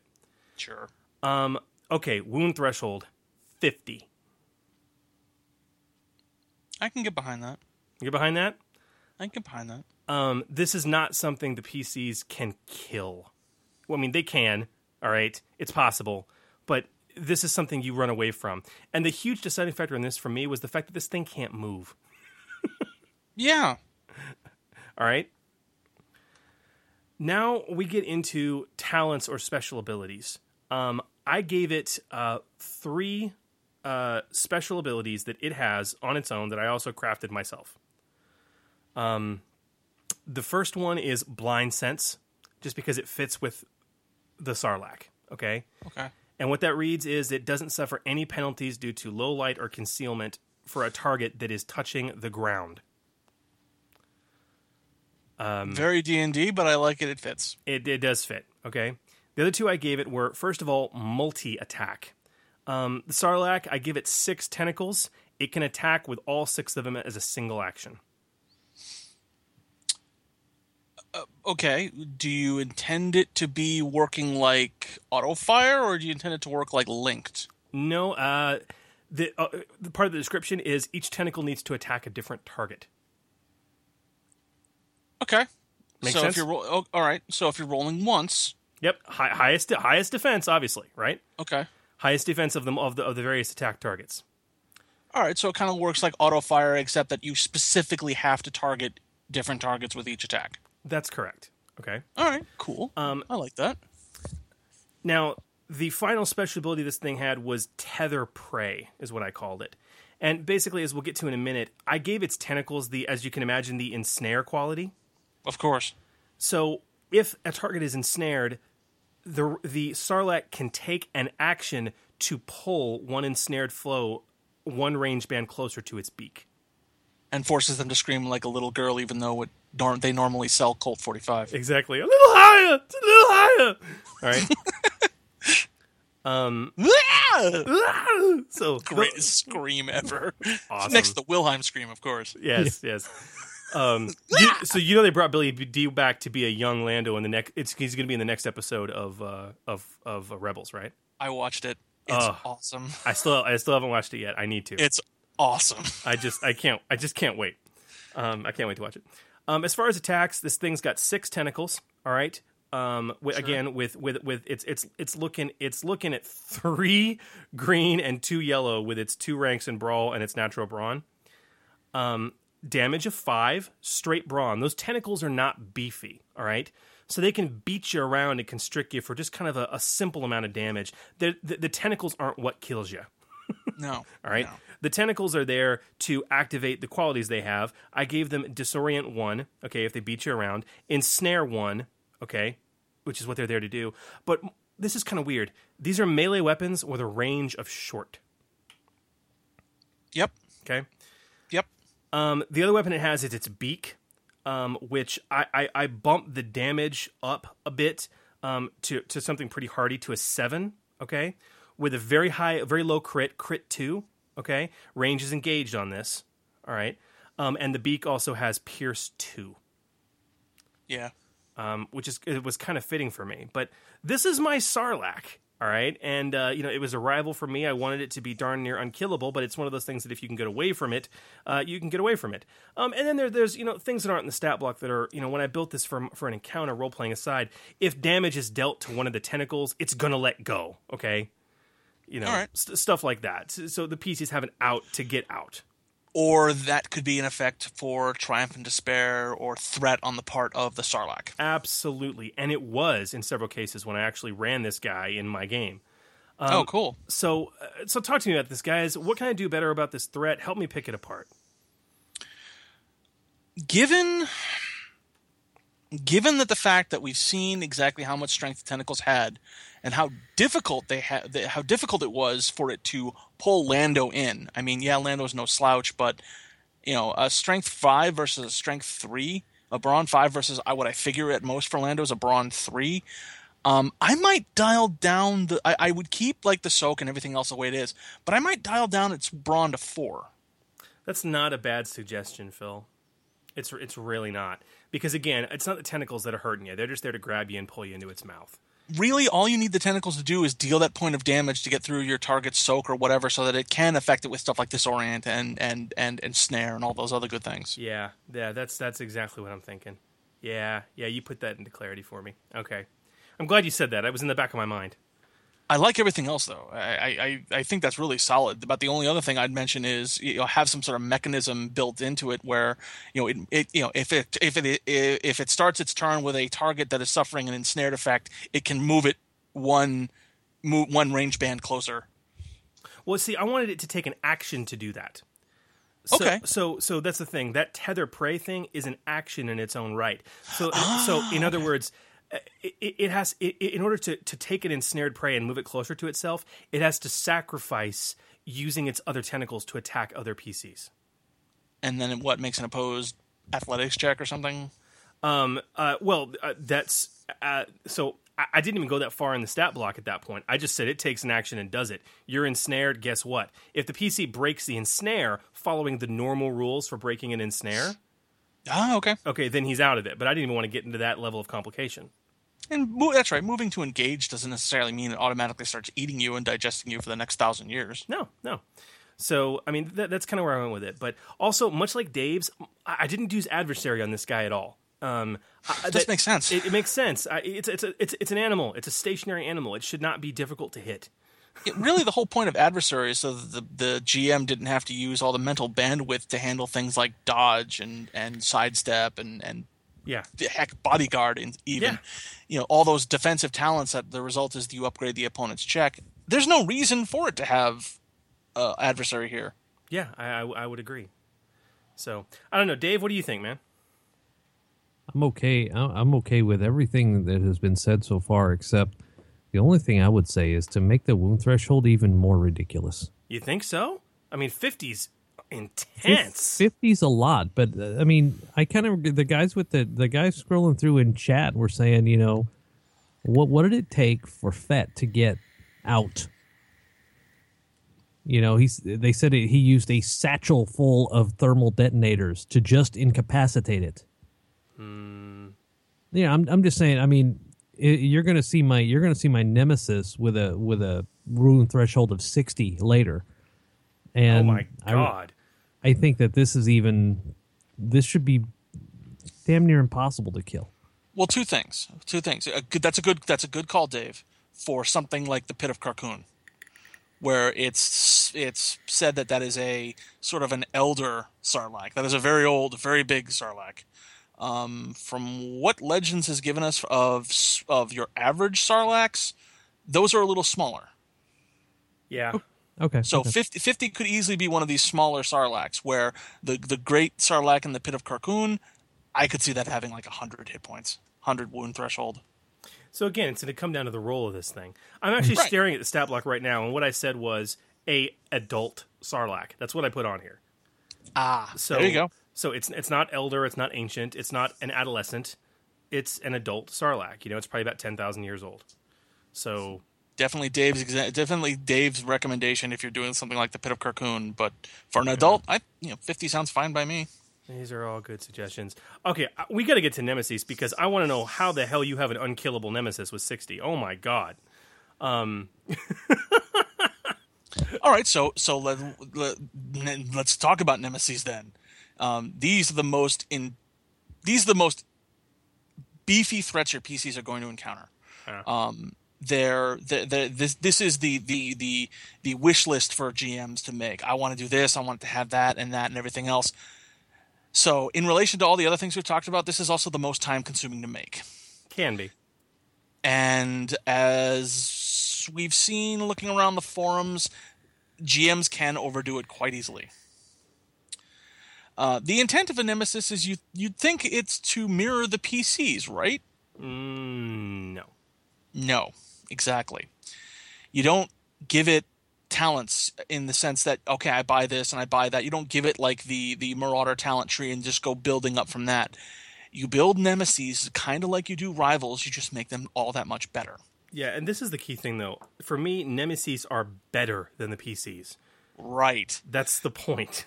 Rivals are supposed to rival the PCs. So if you want a good fight for them, you generally have a number of rivals equal to your PC party. Nemesis are supposed to fight your PC party by themselves or with with minion backup if necessary. Right. They're better than your average PC, so keep that in mind. So as the rule of thumbs we've been talking about, uh, greater than 16 uh, less than 16 wound threshold is a cream puff nemesis or more specifically a nemesis who is not built for combat. And they've got those. They most certainly have those. Now, I want to stress this: less than sixteen is cream puff. Okay. Yeah. Let's restate that. yeah. 16 to 20 wound threshold is your average humanoid nemesis. Go look in the books. That's about what they're running. And greater than 20 is a tough bbeg um, don't worry about talents we'll get to that later but as far as talents go you'll just be assigning them Yeah. I And mean, don't be afraid to give them three or even four ranks in talents, and we'll talk about that. Yeah. Okay. What about Uh, strain threshold? Because because Nemesis have strain, right? Yes, yes, they are. They're the only NPC type that has a strain threshold like the PCs do. Yeah, but So this is they'll kind be of suffering strain. They will. They'll be suffering strain. But this is kind of odd because when you look at the examples in the book, their strain thresholds tend to be one of the few things that are not better than the PCs. No, they are kind of on par. Yeah. Um, and by that rule, I mean, rule of thumb for strain threshold, less than 12 strain threshold cream puff, 12, 12 to 14 is about your average, and anything higher than a 14 is going to be tough. Um, you know, Correct. So uh, it's very interesting. Um, it, it also, uh, you know, a, a savvy PC group. You'll also, I mean, I've I've played with savvy PCs. They'll often attack Nemesis with stun. Okay, Yeah, for a good reason. for this reason, in fact. yep. So, and and like Phil said, I, don't worry about talents that increase your strain threshold. Just assign it, and we'll, we'll talk about talents in a minute. Just come up with your general strain threshold, like you come up with your general wound threshold. Don't worry about how you got there, because it's like you said, man. You know, the, the book says you build these these guys like PCs, right? But there's that temptation to go down the talent tree, and it's just it's a bad idea. Yeah. Um, Dave, what about skills for our rivals, man? So same thing, right? You can really overthink this guy and mess it up. So you you were if you were going to do four skills for The rival. rival, then maybe cap it at six. roughly. You Yeah. know, maybe six, maybe maybe seven if you're really going after it. But uh, you know, just don't overthink it. Focus on a couple of primary skills for your big ranks, and uh, and then your other ones should have typically have fewer ranks. Uh, rank three in the primary combat skill, rank two in the other ones is a good average. I mean, you'll find some nemesis out there with more than six, but they're they're like Hutt crime lord. Yeah. You know. Yeah, yeah, exactly. And and even even if it's really going to be a hard nemesis, you could have multiple skills with three ranks, and really, really, really terrible ones. And and this is not recommended. Could have four, but I mean, even my big badass guy, he doesn't have any force, just three. The one thing I did notice when I was looking through the nemesis that are in the books is very rarely will you find them having skills at rank one. Yeah. Almost in almost all cases, they're at least at rank two, and they they do, are racking a couple at rank four. Um, two is the normal. They'll have a couple threes, maybe a few fours, but very rarely will you find one at one. Very rarely. Now, the comment you, you talked about having more than six ranked skills for like the Hutt crime lords and whatever. We mm-hmm. also have to realize that looking at it through that lens, the, the stat blocks in the books are not written with a role in mind. They're intended to allow you to insert this particular nemesis in a social encounter or in a combat encounter or you, you know wherever they need to be. So Right. Dave's rule of thumb for you know roughly six skills that need to be ranked. That's assuming you're crafting from scratch, which means you know how this threat is going to be used. You know what I mean? Precisely. Precisely. So that's you know for people that are that are you know following you know because Phil brought up a great point, but that's why we see that many skills for some of the tougher nemesis out there. Stat blocks good for any occasion. Yes, yes. Um, don't, as usual, same the same caveat before. Don't forget about cool vigilance. Yeah. No, definitely do not. Definitely give them at least one of those. Yeah, people always forget it. Yeah, and then also, you know, like Chris's awesome knight level guys. Remember that they're supposed to be better than the PC. So if, if your guys have four ranks in their best skills, then Nemesis is going to go ahead and bump them up. Yeah, so that's that's the thing, and this is why we often make custom threats. I I'm, I might have I start with a light level group, and then a couple sessions in, they might have five ranks in a skill, right? I mean, eh, or four ranks in a skill. A good nemesis should match that or beat it, at least in a primary combat skill. That's disgusting, but that's what a nemesis is supposed to be, right? Yeah. So it, it could happen. So, okay, Phil, talk to me about talents and, and abilities for nemesis. I think the, it can be summed up in one sentence: get creative, but stay focused, and do not limit yourself to tree advancement. So, in other words, find a handful of talents and abilities that epitomize this character and use them. Much, much like choosing talents for the rival, but go crazy. You know, look at what look at what you want this guy to have. Um, as far as adversary goes, minimum of adversary two. Do not be afraid to give it adversary three if this is going to be something that is supposed to be a campaign villain. Yeah. Um, Any rules of thumb? Yeah, focus on a single specialization. Find one that closely matches your concept for the nemesis and stick with it. Grab two or three talents and give them to that nemesis. Don't worry about the prerequisites of the tree because you're not using a tree. You're not bound by that. You can just take whatever the heck you want. Take that bottom row talent if it fits your guy. Take three of, of lethal blows or three of feral strength if it fits and don't worry about what other what talents are in between the marauder because he's not a marauder. He's a nemesis. Right. Uh, Um, excuse me, you you have durable, but you never got you never got toughened. So you never got street you never got street smarts. Where's your three ranks of street smarts? Now i did say you know look at that bottom tier talents but i'm, I'm going to dial that back a bit. What i meant was look at the the lower rows of talents and don't be afraid to assign those when looking at the the fifth row talents then you really need to kind of consider okay does do i really want to give my nemesis these? Because that's that's one of the cool of the pcs the pcs have access to all of these talents and you necessarily don't want to take away that that cool factor that the, that the pcs have by giving those bottom row talents to the npcs i mean if it fits it fits. Take it give it go for it. But I- think I, I I'm probably wrong, but I have yet to find a nemesis stat block that has the equivalent of a fifth tier talent. Yeah, yeah, pretty much. I mean, they're they're neat tricks for the PCs, and they're probably best left to them. Yeah. Um, but the goal here is to give yourself a powerful threat with as little to remember as possible. So if you're looking at a stat sheet and you're looking at your talents, and you see a talent block that looks like a paragraph, probably don't want to use it unless you've really got a reason to. Yeah. Look at talents that have like one sentence or two tops. Those are good talents to give these nem- that's those are good talents to give nemesis. Like crippling blow, nobody's fool, um, convincing demeanor, resolve two. You know, the, these are these are good talents that are are quick to remember. You look, you kind of look them and go, okay, nobody's fool, great, okay, awesome. Um, upgrade difficulty to charm, coercion, deception checks, targeting this character twice.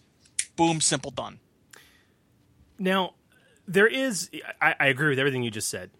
There is one instance, which I think is kind of our next rule of thumb for talents and abilities, where you may very well end up with a small wall of text in the stat block, Yeah, only because mechanically you kind of need to. and that is that is the force. uh huh. So, if the nemesis is a force user, rule of thumb, their force rating should be better than your best PCs. Period. Right, right. All right. And they should have dastardly force powers with upgrades beyond the capacity of your average force using PC. Yeah. And that's going to necessitate several upgrades, and you're just going to get a little creative with how you're going to do note it in the stat block, but it needs to be there. And you already mentioned adversary, Phil. So I did, I did, and I, I do want to point. I would do want to uh, point out one thing. Um, when I said give your adversary, uh, give them adversary two at least. Oh, I agree. Um, that is for a campaign villain. If you're talking about a adventure villain, a nemesis for the PCs to deal with at the end of a very specific adventure, then I might give that guy rank one, especially if you're dealing with a level, uh, a, a quote unquote low level PC party. Yeah. That's, that's, true. I, I I could buy that. I still, man, adversary two. It, I I was kind of in line with you, man. I want to I want to call an audible here. We had a very interesting question in chat. Okay. um, that we haven't addressed. It, it's, right. it's from Durian Keldrona. He says, "What about player party size? How does that affect the build? Like if you have a two-player party or an eight-member party?" And my answer is, it doesn't affect the build. It affects the number of threats in the encounter. Yes. I don't think uh, un- unless you're specifically having the PCs fight one and one NPC. And I've actually got something to mention this once we're done with all of the uh, once we're done talking about Nemesis. I've got a, a way for Nemesis to be a threat to an eight member party, and we'll talk about that in a minute. Oh my! Um, but generally speaking, it's not going to affect the stats. I, I wouldn't have it change the stats at all because it's not like adding those two other guys or making all your other PCs that much more skilled or have that many more talents individually Yeah, you just have to up the number of threats so you can keep them all busy and prevent them from from pig piling on the the NPCs you've got. Give them something else to do. Give them reasons to you know if you've got a PC party of eight and you think they're going to roll your NPCs, they probably will. So you either have to up the number of NPCs they're facing, or you need to give something for that so that uh, not everyone can attack. You know, maybe they have to make mechanics check to keep uh, the a platform that they're on. environmental hazard. Go back. hazards, Go back and listen Donuts. to episode seven, the list There you go. 2.0. So, Yeah. so it's there. Okay, what about equipment? What about equipment, Dave? For Ah, for yes. Nemesis. So this is again, how much do you want to do damage wise to a PC with one hit? right. I mean that is that is that, that is the thing, right? So are we um, less than seven is going to be low power, Very low power. eight nine average, ten plus is good. I don't know. kind of following that same power scale we've been using. Because again, even though, and this is the question for you guys, even though, yes, they're a nemesis, right? But how badly do you want them to hurt the players? Because again, we've talked about this. The wound thresholds, they're not increasing rapidly for your PCs. They're not. No. So, you know, what what makes a nemesis different? They can do more because they have a proper strain threshold to use. They have talents for nasty tricks. And typically speaking, they're going to have better gear, typically speaking. So, right. I mean, there's the damage issue, but I mean, Dave, do you think cuz Phil made the comment earlier about attachments. I mean, like I mean, as far as nemesis and attachments and mods, I mean, is that you know, it, it, that's something that could, that could be there. I mean, it's, it's kind of another trick in the arsenal, you know. Right. Yeah, yeah, you're right. I mean, mm, I don't know. You know, a weapon trick or two.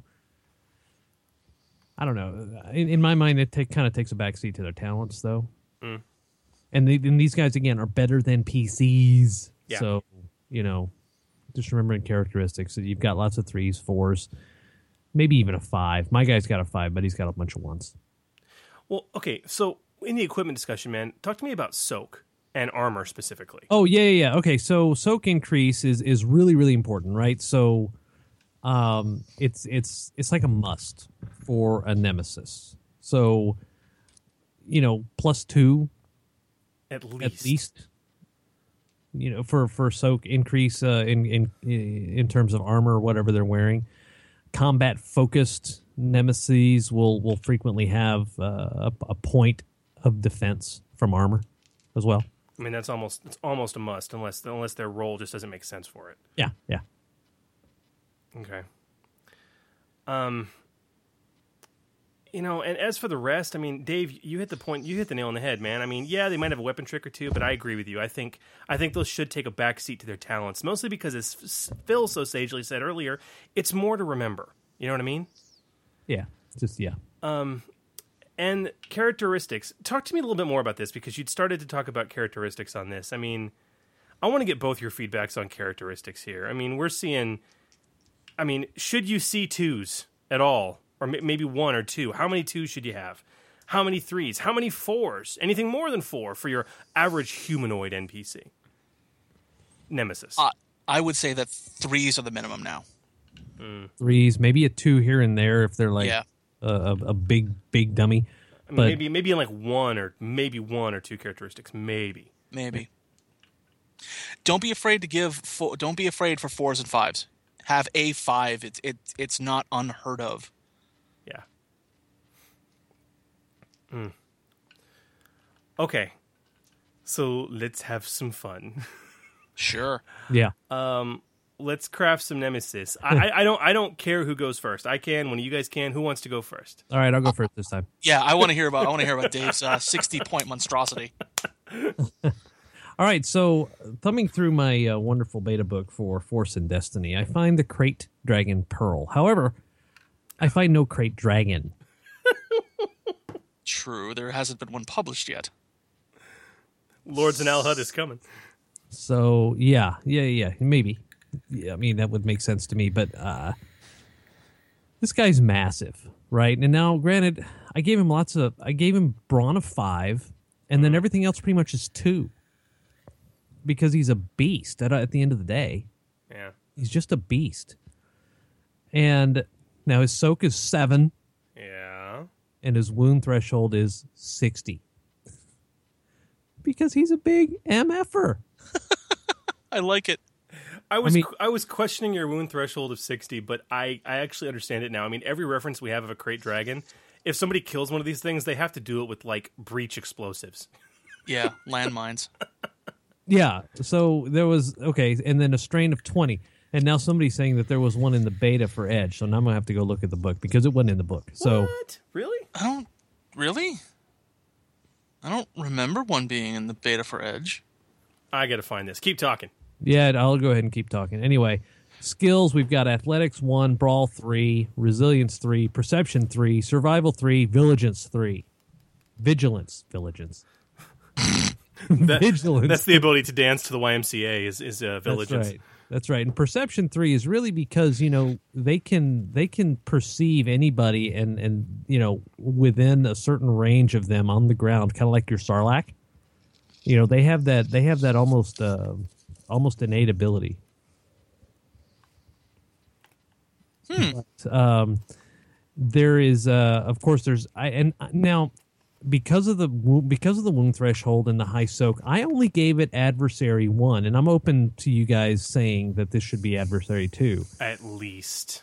But he's a badass. I mean, adversary, crippling blow, clip, crippling blow, durable two, feral strength three, knockdown, lethal blow two, second wind because you might want to try and go after him with strain. Okay, okay. I want to interrupt you for a sec.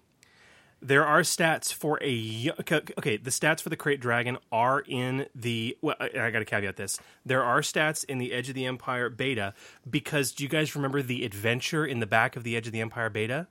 Yeah. Oh, yeah, creative of Crates. Crate of crates. They have stats for a baby, a young krayt dragon. Oh, baby Okay. crate. Okay. Now, I, I want to put this in perspective for you and tell you, Dave, just how right you are. We're talking about a young krayt dragon, okay? Brawn 5.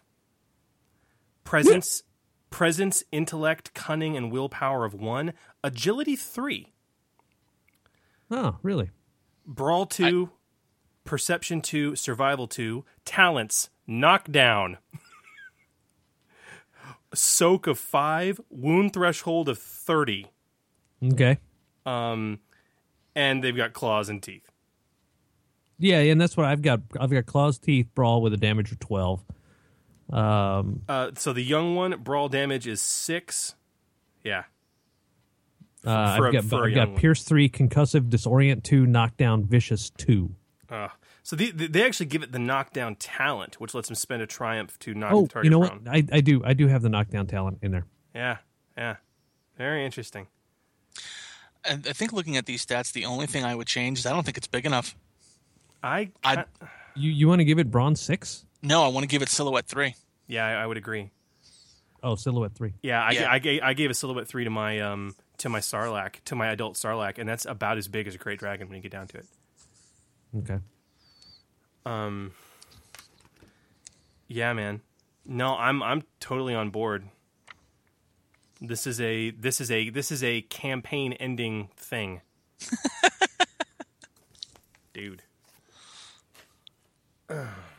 And and the reason I gave it vigilance is because and I don't know much about krayt dragons, but I don't think they are aggressive in nature. I think that they're more reactive.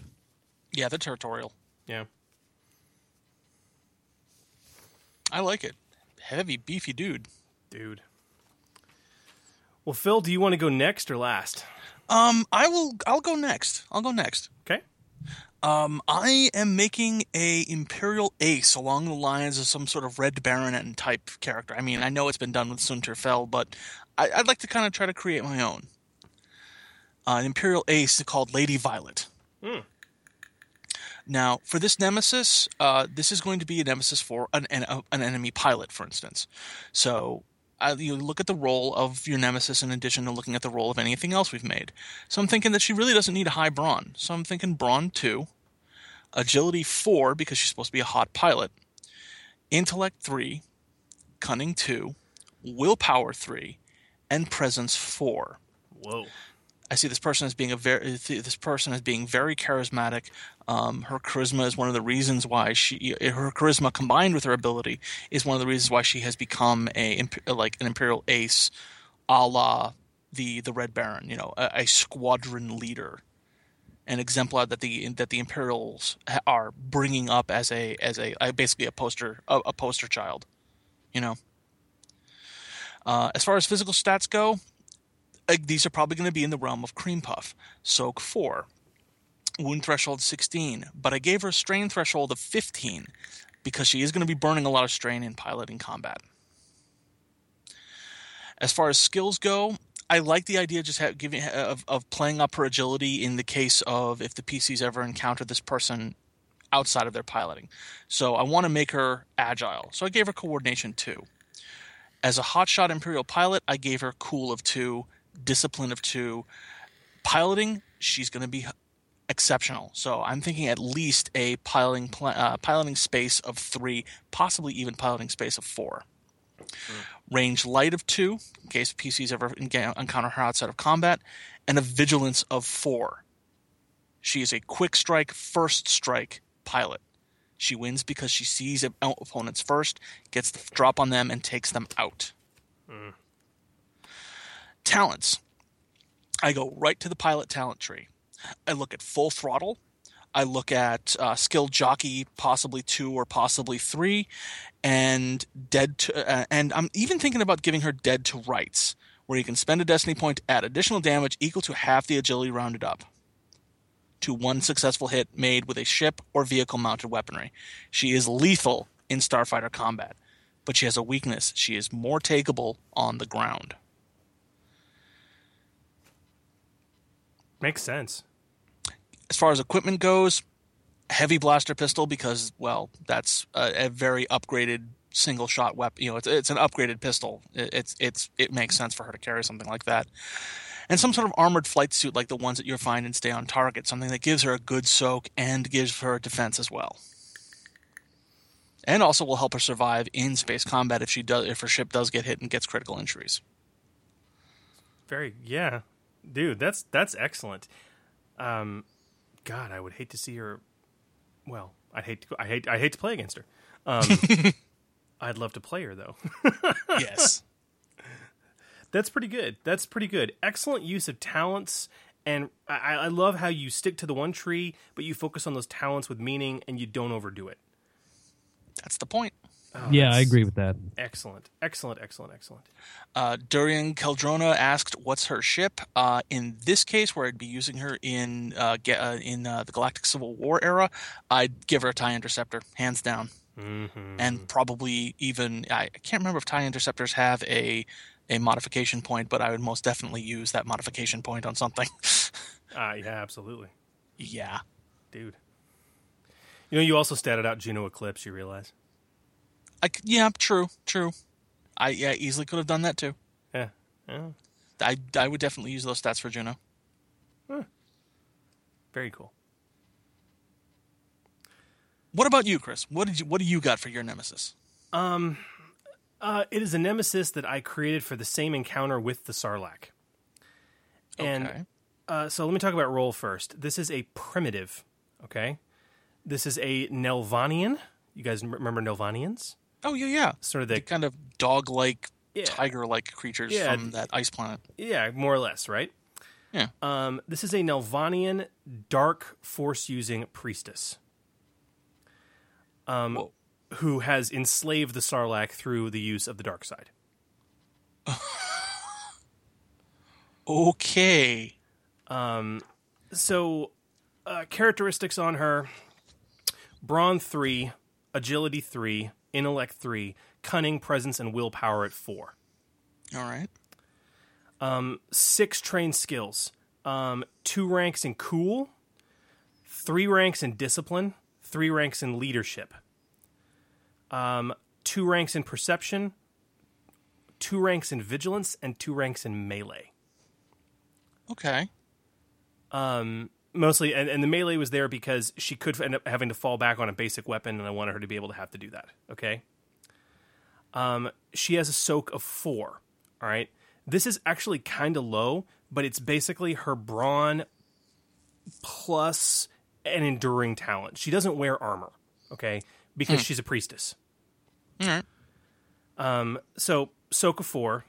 Wound threshold 20 Yeah. Strain threshold 16 uh, defensive zero um, but i have another way around that and Of course. force rating of three Yep.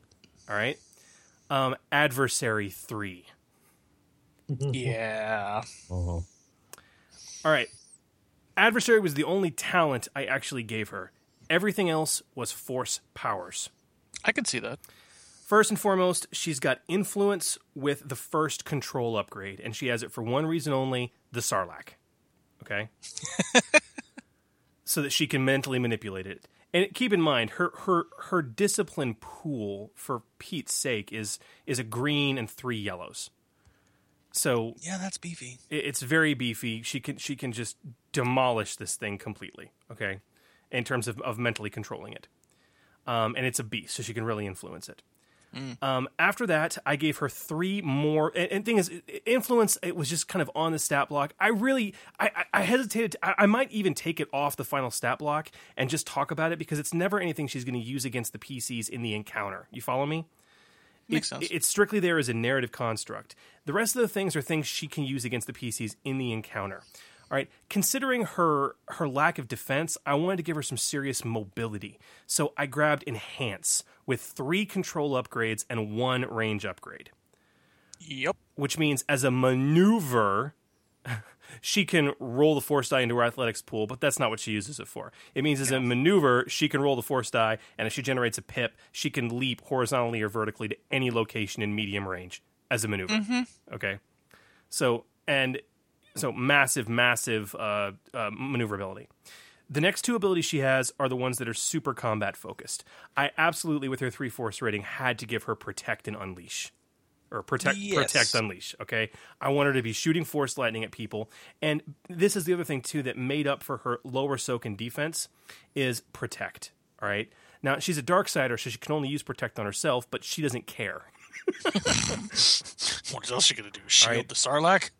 She can make a so she's got protect unleash with range uh, upgrade one and a strength upgrade of, of, of with first strength upgrade. So when she's doing her protect she can generate a couple dark side points which is pretty easy for her and make a, a an average two purple difficult uh, difficulty discipline check um, to succeed. And then she can set up a protective field of energy to absorb four plus the number of successes on that check in energy damage from the next attack. And she can spend dark side pips to add extra successes, um, additional dark side pips. So, I mean, like in the first round of combat that we did this, we had a sniper in the party with that ridiculous sniper rifle. You know the one I'm talking about. Yeah. Took a bead on her and took a shot, hit. Okay. but she had her defensive field set up, and with her soak and this power up, she took a grand total of four wounds. Okay. Um, she can invert the power for unleash, so she can blast force lightning at these people, um, uh, and and and really kick some booty. Because Force Lightning is fun. It is very fun, but what is more fun to me is the very last power I gave her, which was bind. Ah. I didn't want to make it too disgusting because it's a pretty disgusting power on its own. So I just gave her the one range one upgrade for it. So um, basically, uh, uh, she can um, she can spend an extra pip to increase the range to medium if she wants to. Okay, otherwise it's short range. But she she rolls it um, and you know makes makes the opposed discipline check right. Mm-hmm. And uh, I, use that sidebar rule. Um, uh, Darno actually reminded me of it uh, in our session last night. It was very. I was like, oh, of course, yes, thank you, because I forgot to put it in the stat block initially. And not only can you immobilize a target, but you can deal wound damage that bypasses soak, equivalent to the the uh, the number of pips you spend on the check. So it's just it's disgusting and crazy. Um, her equipment is one item. Uh, she has a, a melee weapon to fall back on in case she needs it, um, which is a, a, a ceremonial obsidian dagger. And I, you know, from a damage perspective, it's not doing a whole lot. Um, I figured it, it's obsidian, it's jagged, it's probably, you know, I want it to be very vibro knife-ish in quality. Um, Sure. um, so uh, with her with her brawn the way it is, it, it does it does a base damage of, of four, so three plus one. Okay. Um, Sure. It's got a critical of three, um, so not that great. It's not as easy to crit, but it's got pierce two and vicious one because it's an obsidian blade, and those things are pretty nasty. Um, when they when they cut you, they're they're designed to make very very lasting injuries. So not only can they penetrate easily, but when they do hit you, it's going to be a pretty nasty wound. Owie. Um, So yeah, there's my Nelvanian dark shaman priestess. It's badass. It's very badass. Um, now, I did mention that there was one thing I wanted to bring up at the very end of this, and I wanted to, especially when talking about Nemesis, I wanted to bring out an honorable mention about something that gets talked about in the Edge of the Empire GM screen, and is revisited a little bit in the Inquisitor creation section of the Force and Destiny beta, and that is the idea of an enhanced Nemesis if you have a nemesis that is specifically going to be taking on the party by itself or the or something that's just supposed to be just utterly badass like a, a campaign villain uh, imperial ne- inquisitor the idea of using an enhanced nemesis where this one character is supposed to take on a party and getting back to durian's question how do you handle a party of eight characters? Well maybe make your nemesis an enhanced nemesis where you add a second initiative slot for the nemesis at the very end of the round and the nemesis can actually take two full sets of actions per round. That's nasty. It is nasty, and I I use it in for one specific NPC in my Gen Con game because he they basically take on the party pretty much by themselves. And you know it's it's a it's a group of six, so one nemesis versus six, you're still gonna eh, th- those six PCs are still you know even though your your nemesis is that much better than the PCs, it's getting pounded on by six people all at once. Yeah. So this just gives them, them a little more extra boost to to show how badass they are. Use that sparingly. Think about it the situation calls for it, otherwise you don't you don't need to use that rule. But if you've got an NPC you really want to just show the PCs how much better than everything that this person is, think about using enhanced nemesis. Excellent suggestion. Well, I think Those are some badass NPCs we made. that is, guys. That was a lot of fun. Thank you both. Um, uh, very, very nice work from both of you. Um, guys, that was a very long meet. We sincerely hope this has helped you. This this was this is a request we've had for a while from a lot of different people, and this is you know of our years of running and GMing the systems, just some of the best tips and tricks we can give you on crafting your own NPCs, and hopefully uh, it, it has rubbed off, and I hope you can take our rules of thumb to heart. But uh, thank you all. Um, right now, we're going to stop down for five minutes uh, to welcome back very ple- pleasantly uh, a return to the show, uh, the newest installment of a much loved listener bit that's been far too long in hiatus from D20 Radio's own Agent Shades. What a piece of junk. Uh, which takes us to the heart of every used ship salesman to review the ins and outs of starships in the books. So let's take a look and see what Shades has for us this week.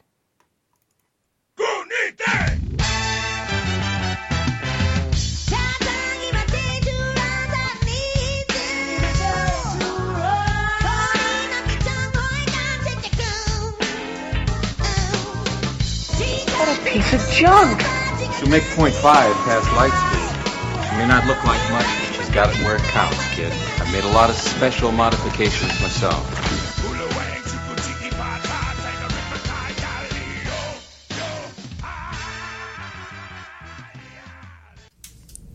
Ah, welcome back. You're just in time. I told you last time I was working on acquiring something special from a friend on Malastare, and well, it's it's not here yet. The financing just hasn't worked out yet. Uh, in the meantime, I've got this. It's a Lambda class shuttle, and I'm just about to take her up for a test flight around the planet. Feel like joining? Of course you do. Oh, uh, let me introduce you to my R2 unit, Twitch. He's here in case anything on our little shakedown run needs to be fixed. I often find used ships need a little bit of attention when I first acquire them, and Twitch is well up to the task. Speaking of ships, don't let how common this Lambda shuttle is fool you. It's a pretty special piece of engineering. Let's just get it up into orbit and we'll take her through her paces. Hey, strap in.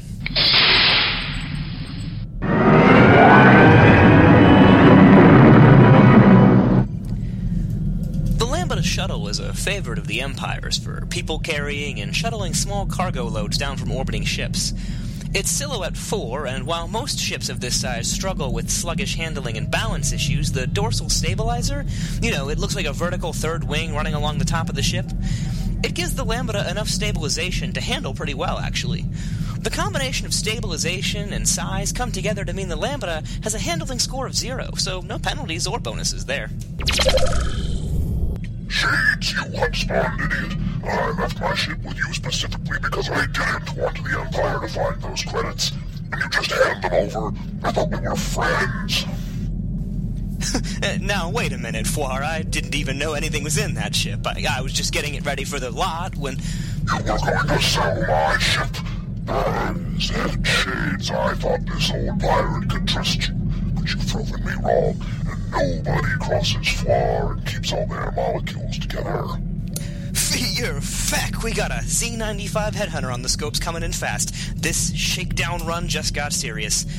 Oh, don't worry. The Lambda has four armor points and a total of three shield points distributed with two up front and one in the back. Let's just power those up and then we can think about getting out of here. With three speed, we're fast for a shuttle, but not fast enough to outrun a starfighter like the Z95 Headhunter Foir's flying. Our best bet is to make a run for the planet and hope we get close enough to a protected airspace to scare him off. The shield should keep us safe until then, and if they don't, this ship has 25 hull trauma and 15 systems strain that should buy us time to get out of Dodge.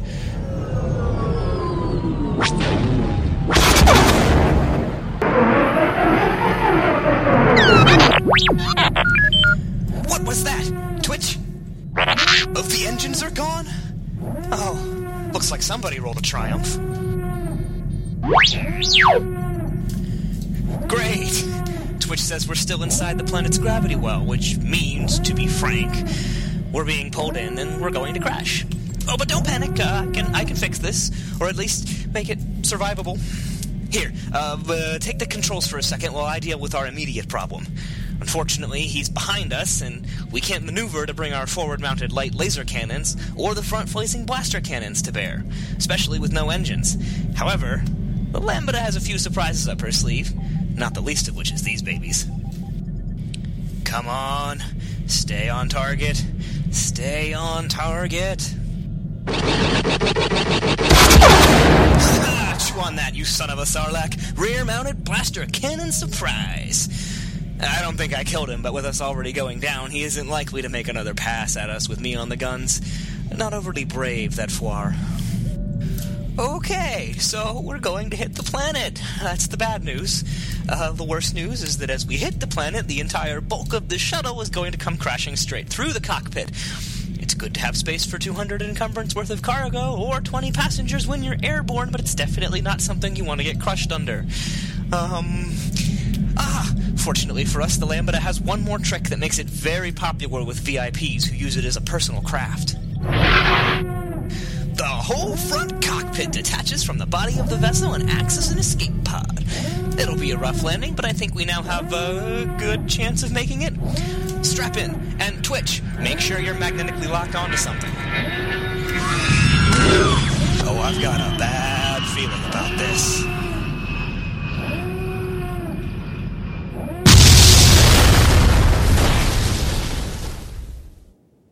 To be continued.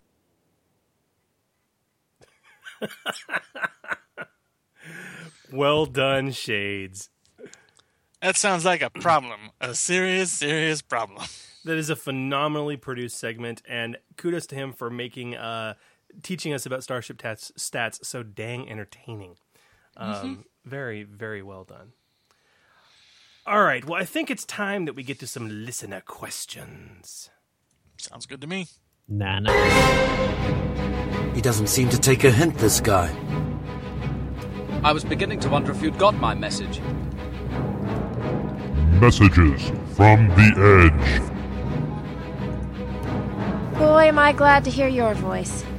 I think it would be wise if you took advantage of my knowledge in this instance. Messages. hey, that's my bit. Welcome to Messages from the Edge Gamer Nation, our regular show segment where we take the time from our busy, busy schedules to answer gaming rules questions about the system. But how can you get us these questions, you might ask? Dave, how can people get us these amazing questions? Telepathy.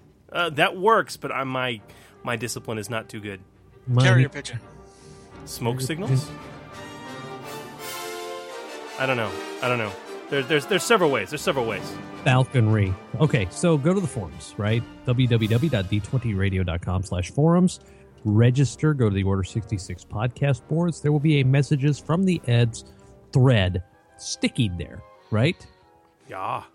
Yeah, so I mean, this could be anything, anything you want. You can email us, gmchris at d20radio.com, gmdave at d20radio.com, gmphil at d20radio.com. You can also, of course, if you have the cojones, call the voicemail. D20 Radio Hotline, 262 D20 Radio, 262 320 7234. Wahoo. And we still have several female anatomy parts that just refuse to call. Yeah, you know, it's been a while. It's been a few episodes since we've gotten calls, guys. Come on, get them in. Get them in. It's okay. Your voices can go on the air. It's all right. They seem to love the forums, though. Good gravy. Mm. That's mm. because they get they get you know they get more they get more responses on the forums. They get immediate gratification. You don't have to wait two weeks. This is very. We- This is very true. we- yes, exactly. We are slow by comparison. So, speaking of that, here's a question from Austin Catan. He says, I got a good question I thought of while looking at several talents today. The talents in questions are the likes of Improved Field Commander, Hunter's Quarry, Full Throttle, Biggest Fan, etc. And signature abilities like Last One Standing. All these require you to get a successful check against a set difficulty. Some of them have added effects spelled out for Triumph Advantage, but What about additional successes? What should you do if you get four successes on a check? And for the talents of these types that don't have additional effects for advantage and triumph, what should you do when you get those on a roll? Hmm. That's a very good question. You get an extra helping of butter because you are on a roll. I like that. That works. Next question. No, no. okay, Austin.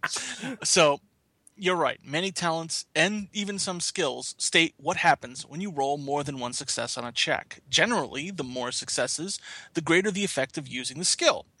Now, that isn't that doesn't always have to be the case, and per Raw, these talents that you call out and any others like them do not have or rather do not state any additional effects when you generate more than one success. These talents specifically are just pass or fail when it comes to what they do. And I think trying to give them any additional benefits from pure successes would make them a little imbalanced. I wouldn't, for example, give a ship one more point of speed for every success or two additional successes generated for the use of full throttle. That could just be broken. If anything, those extra successes are simply just style points and show how gifted that particular character is at that specific ability. Now, hmm. on your second question, I'd say that any additional advantage generated for these checks when an, a, a result isn't spelled out what you can spend advantages on, you can just use them in the way that normal advantages are spent. Pass along boost dice, apply setbacks to opposition, heal some strain, etc. Your GM could decide to allow an increased effect with advantage along the lines of what it states for the skill being used. Maybe that full throttle use of piloting reveals a weakness of an enemy craft in pursuit as they scramble to try and keep up with your now increased speed. This is a spelled out use for advantages in the piloting skill. Maybe with enough advantage, a GM would allow you to affect one additional person with your field commander use of leadership. Uh, basic leadership checks talk about using advantage to affect an additional bystander per advantage rolled, so maybe your GM would allow that. I think when used in conjunction with these talents, I'd have these beneficial effects cost more, though. Affect an additional person for two or three advantage, or pass along a boost die for two advantage instead of one, just to keep things a little more balanced. Uh, that, that's what I think, anyway. What about you guys? I agree wholeheartedly. Um, I think you hit the nail on the head. I, um, I, I'm a fan of using the what would typically be considered combat effects of advantage and, and uh, threat and uh, triumph and despair for these kinds of supplementary checks. To give you a great example, in the game I was playing last knight, um, one of the fellows who's actually in chat right now was playing with me, and that would be Dr. Xerox. Um, and Doc Xerox was playing a uh, a super Politico. Okay, um, he had both improved inspiring rhetoric and improved scathing tirade. Okay, um, again, night level character.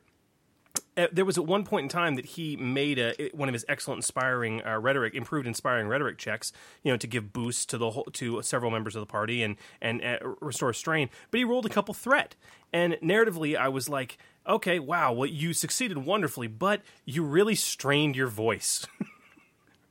all right, so we're going to translate that threat into strain. All right, the same way I would on an attack roll. Um, during the same session, in one of the last encounters, he used uh, uh, uh, scathing tirade on a group of NPCs, and uh, he ended up ended up rolling a um, or no no it was no it was it was it wasn't scathing tirade. It was improved uh, it was uh, inspiring rhetoric again improved inspiring rhetoric. But he ended up rolling a triumph and without me even saying anything, I, I, mean, I said like, "What do you want to do with it?" He said, "Okay, well, I normally give a boost die to you know uh, all these PCs. Can I spend this triumph and instead of giving a boost to one of the PCs, can I give him a free upgrade instead?" And I was like, "That's freaking brilliant! Yes, absolutely. Okay." That's Makes the sense. that's the kind of stuff you want to do with it, but it just has to do with kind of getting creative and drawing from what you already know. But yeah, I like it. yeah, yeah. Yep. I think the rule I ask myself is, you know, is this one of those things that's a binary state, right? It's either a success or a fail. It's like being pregnant. You're not if you if you're if you have a successful pregnancy, you're not going to have a better baby. You're just, gonna- you're just going to have the baby, right? So you know, I'm just saying. Well, it depends. An unsuccessful pregnancy could lead to a worse off baby, but hey, you know, You know that I didn't want to go there, but you know, But then that's a fail. Maybe you're like more. You're you're not any more or less pregnant. It's a binary state, right? Fair enough.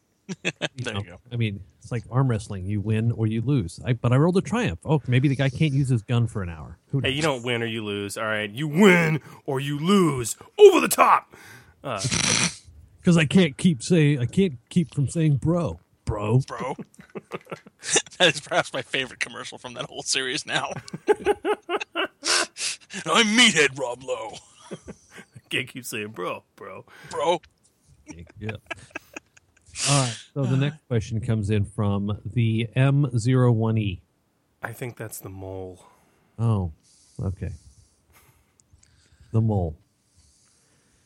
I'm about to start my third Edge of the Empire campaign, and I'm expecting a force sensitive exile to start in the game. From last time I ran a game with an FXS, FSX, I like how he throws me with the acronym there. Shouldn't that be FSE? Anyway, not should, important. but I think it, it, Well, X's it's, are it's- cool. Well, how do you? It, it- well, then you wouldn't be able to different, differentiate between force sensitive emergent and force sensitive exile. So. Oh, very, very good. Uh-huh. Yeah. All right, Chris for the point. All right.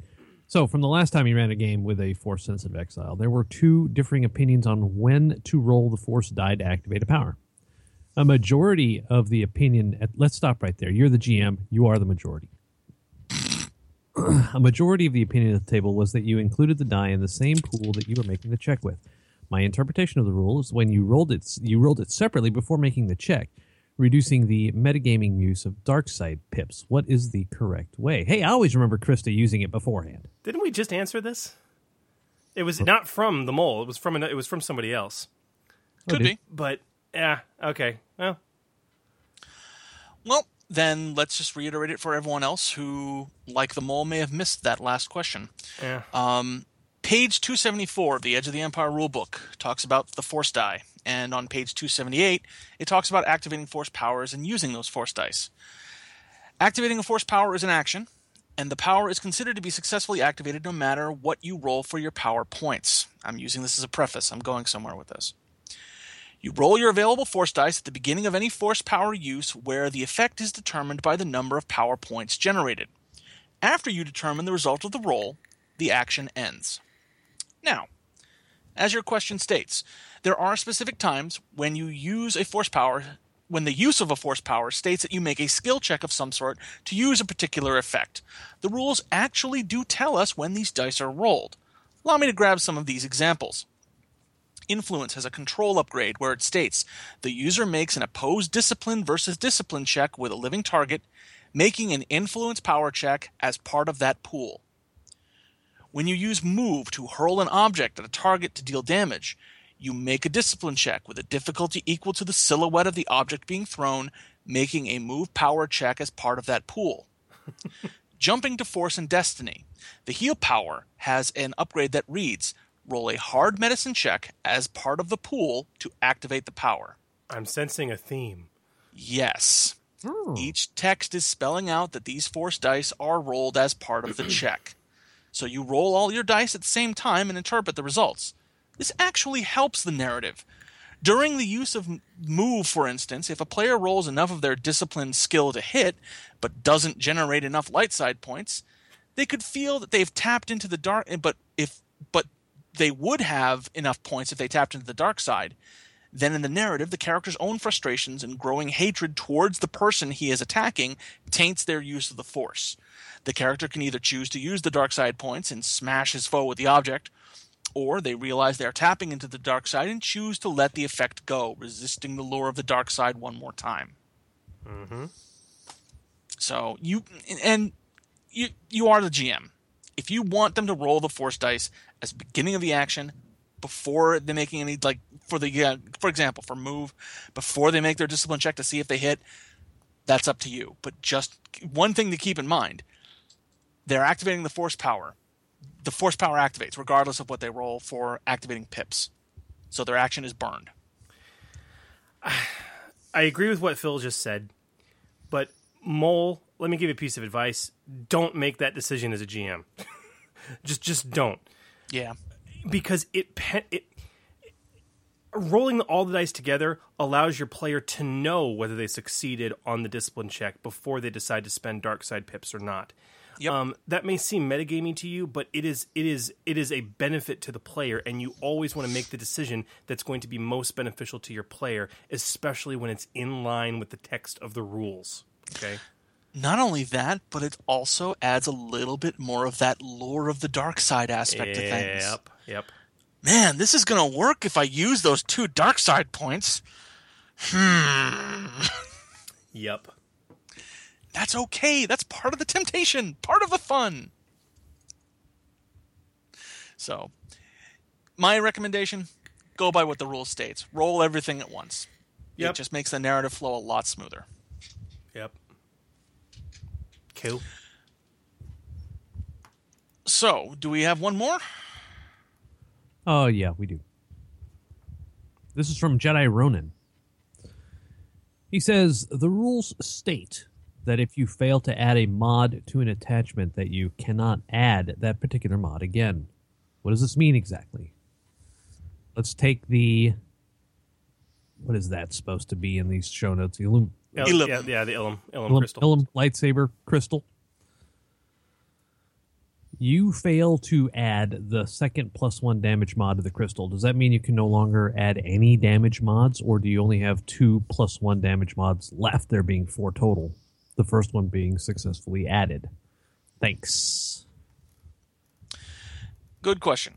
Now, before I answer this question, I would like to apologize to two of my uh, PCs and friends, Kristen and Tim, because at the table during that game session two weekends ago, I got it wrong. but I got it wrong in your benefit, so it's all good. Modifying your weapons and adding armor are key elements to this game, and for giving your characters that extra edge over the opposition. Leveling up your gear in this system isn't as critical as a game like 4th edition D&D, but it is expected that the characters adventure and gain resources, and that some of those resources will be spent to upgrade your gear and equipment. So, the rules pretty clearly state, as you say, that if you fail a mechanics check to attach a specific modification, then you can't try to make that modification again. So, if you're trying to get the plus one accuracy mod on a forearm grip attachment on a blaster carbine and fail, you can't try to make that modification on that particular attachment again. You basically drill the wrong place or snap a key part while trying to make the mod. Trust me, I have a lot of personal experience with this sort of thing in costuming. if you are dead set on getting that plus one accuracy mod, and who wouldn't, you have to strip the old forearm grip out, go buy a new one, reattach it, and try the mod again. Now, it doesn't clearly state it, but in the event that the attachment offers multiple mods of the same type, like the Ilum Crystal's plus one damage mods, has four of them, then failing to the roll on one of those mods reduces the number available. So that particular Ilum Crystal can now only ever have three plus one damage mods, assuming you succeed at the other, uh, the other two mechanics checks. It does not mean that if you failed the second mod, that the third and fourth mods are now inaccessible and can never be attempted, for example. Yeah. And Phil, uh, I want to point out on this. Um, I did a little bit of research on this particular question myself. Sure. Um, this is not just Phil and our opinion. This has been dev clarified, um, Yeah. specifically on the FFG forums. And I think I think the confusion comes in with the wording. You know, you can't attempt that mod again. Well, that mod, if that mod exists four times, it's like okay, I can't attempt it ever again. No, like that mod, like that one instance of that mod, right? Right. I mean, like Exactly. You know, if if um, if the forearm grip had two plus one accuracy mods you could do, and you failed the first one, you could still attempt the other one, right? It's just yeah. Anyway, okay. Now, I, I want, do want to call out a personal choice of mine, and I think this is a perfect opportunity for an expanded use of a talent that kind of doesn't get much love in the game as it exists right now the inventor talent. Ooh, what spec is that? Um, that is the, uh, I believe it's Outlaw Tech, and I know it's Artisan. I don't know if there's any in the Age of Rebellion that get the Inventor talent, but I know that the Outlaw Tech gets Inventor and the Artisan gets Inventor. Ooh, I'm pulling up now. Now, the inventor ta- the the inventor talent says that when you are making equipment or modifying equipment, you get to either reduce setback dice or get boost dice equal to the number of ranks you have in inventor. Now, we really don't have a codified system for creating gear yet. And I think that's coming shortly, probably within whatever tech book comes out you know, for Age for Edge of the Empire, however many months down the line that will be. Mm-hmm. But I think a GM would be well within their rights and privilege as enabler of the rule of cool to allow a character with the inventor talent to fix the damaged attachment. I'm just spitballing ideas here, but have the character make a mechanics check with a difficulty equal to the number of mods the attachment has already, plus one for the failed mod. Fixing it would cost 25% of the cost of the original attachment, for instance. Maybe minus 5% per additional success to a minimum of 10% of the original cost of the attachment. Hmm. Triumph and Advantage could be used to give insight into the modification itself, granting a boost or upgrade on the skill check to make that reattempt on the mod. While Threat and Despair means that the repair was either shoddy or simply unstable due to the limited parts at hand, applying upgrades and setbacks to the difficulty of that reattempt. Just my two cents. Hmm. I like. What do you What do you guys think? I would subscribe to your publication. Yes, I, I, I, I uh, I'm in line with your thinking and would like to subscribe to your publication. Yes, sir. I mean, because the inventor ta- the inventor talent spells out. It's probably some of that future proofing and, and laying groundwork for future editions, where it talks about making gear and making things. So it's obviously at some point in the future we're going to get rules for out and out making equipment. In the meantime, I just think that this is a, a, a neat use of that talent and gives someone a reason to pick up the inventor talent. You know. Yeah. Oh, and someone pointed out that the scientist uh, gets inventor in age in uh, Age of go. Rebellion. So there you go. It's in all three books. That that man, that honestly makes sense. Um, hmm. Very interesting. Okay. I like this recommendation. It's good, but um, hope that answers your question there, Jedi Ronin. Uh, it's a it, it, it's a good one. So there we have it. Well, gentlemen, it is about that time. Ah. Good episode, guys. Thank you. It was a fun time. Ah, very tremendous. Um, very, very tremendous. So, next up on the docket, uh, we are trying our hardest to get an episode together uh, to cover Stay on Target, which obviously has just been released. Um, wrangling with uh, we want to we want to try and have two very special guests on who worked on the book to talk about that, and we're trying to get their schedules in line. We're shooting for our next episode for that. If that can't come together, we may end up having to push it out by an episode. We will most likely be returning to well, isn't that special to cover the other uh, universal force specialization that we started to cover with the F. Was it FSX? Was that it, Dave? and actually be talking about the force sensitive emergent, um, and doing a bit of a build off there, which we've already kind of hinted at, and I'm very excited about. So hey, Woohoo! Hey, is it safe to say that we will not have a show on our normal two week schedule next? why not? Unless Oh, you unless crud, you want that's to go head right. to- with the Super Bowl. Oh, yeah, that is the Super Bowl. Yep. Holy cow, that's the that's the day of the Super Bowl. And I know one guy who's going to want to watch um, the Patriots get killed. Okay.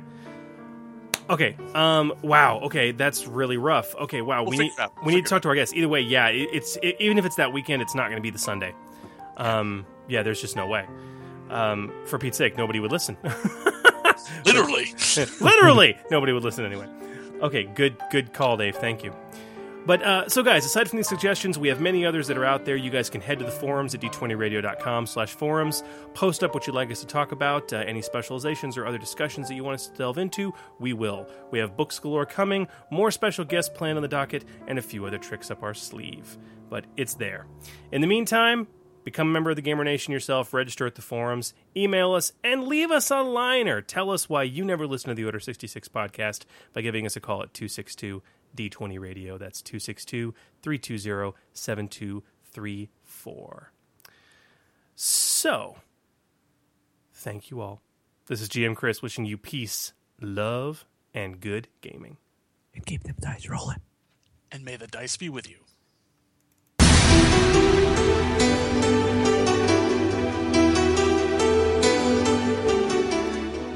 This podcast and related website are not endorsed by Lucasfilm Limited, the Walt Disney Corporation, 20th Century Fox, or Fantasy Flight Games, and is intended for educational and informational purposes only. Star Wars, the Star Wars logo, all names, pictures, or references to any Star Wars vehicles, characters, or other Star Wars related items are registered trademarks of Lucasfilm Limited, Fantasy Flight Games, or their respective trademark or copyright holders. All original content of this podcast, including any audio, visual, or textual information, is the intellectual property of the Order 66 podcast and the Gamer Nation LLC.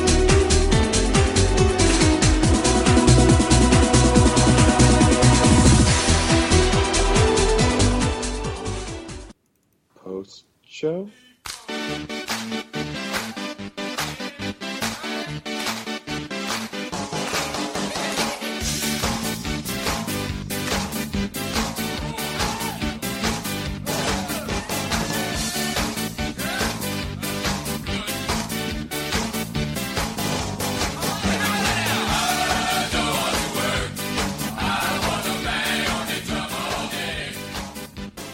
And with that thrilling come from behind victory by Seattle, and that absolute. No one is listening. No one is listening to you.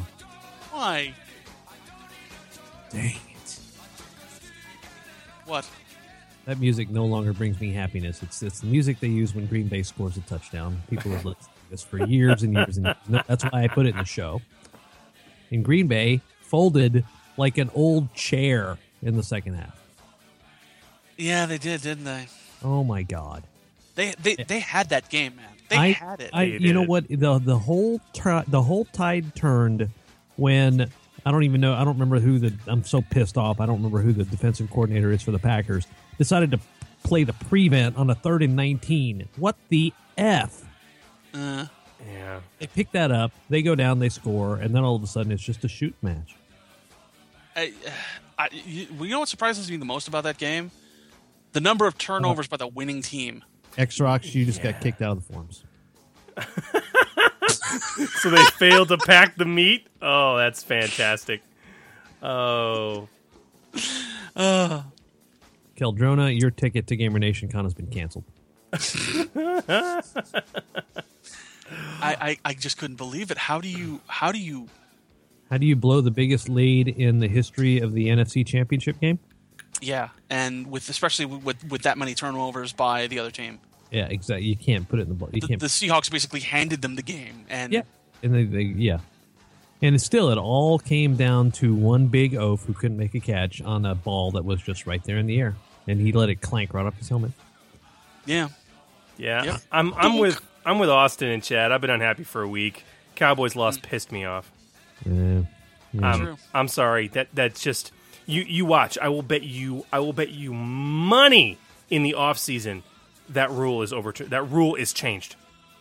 Oh, sure, but it wasn't the rule that killed him. It was a fumble on a sure touchdown. Uh, yeah, but well, n- no, but uh, uh, okay. Without that rule, uh, I- I'm sorry. We would have we would have got we would have gotten the touchdown in one more down, and we we it, it would have been over. We would have had it. We would have just come down and kicked field goal. So I mean, but if DeMarco Murray runs and scores that touchdown and doesn't fumble, the ball game is is over in the third quarter. I swear to God, they But the, but the but the fact that they consider it a fumble.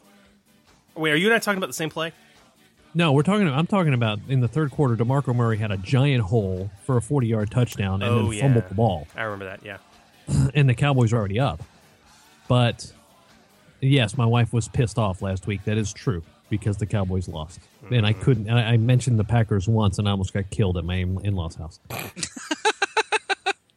That's not cool. Anyway, I'm talking about the what would have kind of put the dagger in the heart of of uh, of Green Bay would have been DeMarco Murray scampering for that touchdown. Now the the Dez thing, yeah, I think it was a catch. I think he made. I think he took three steps and stretched for the end zone, which in my mind is absolutely a football move. I But think- but, but yeah, that is that is an act of football. But I'm sorry when when when when you've got Cris Collinsworth and Howie Long up in the booth, like that's not an act of football.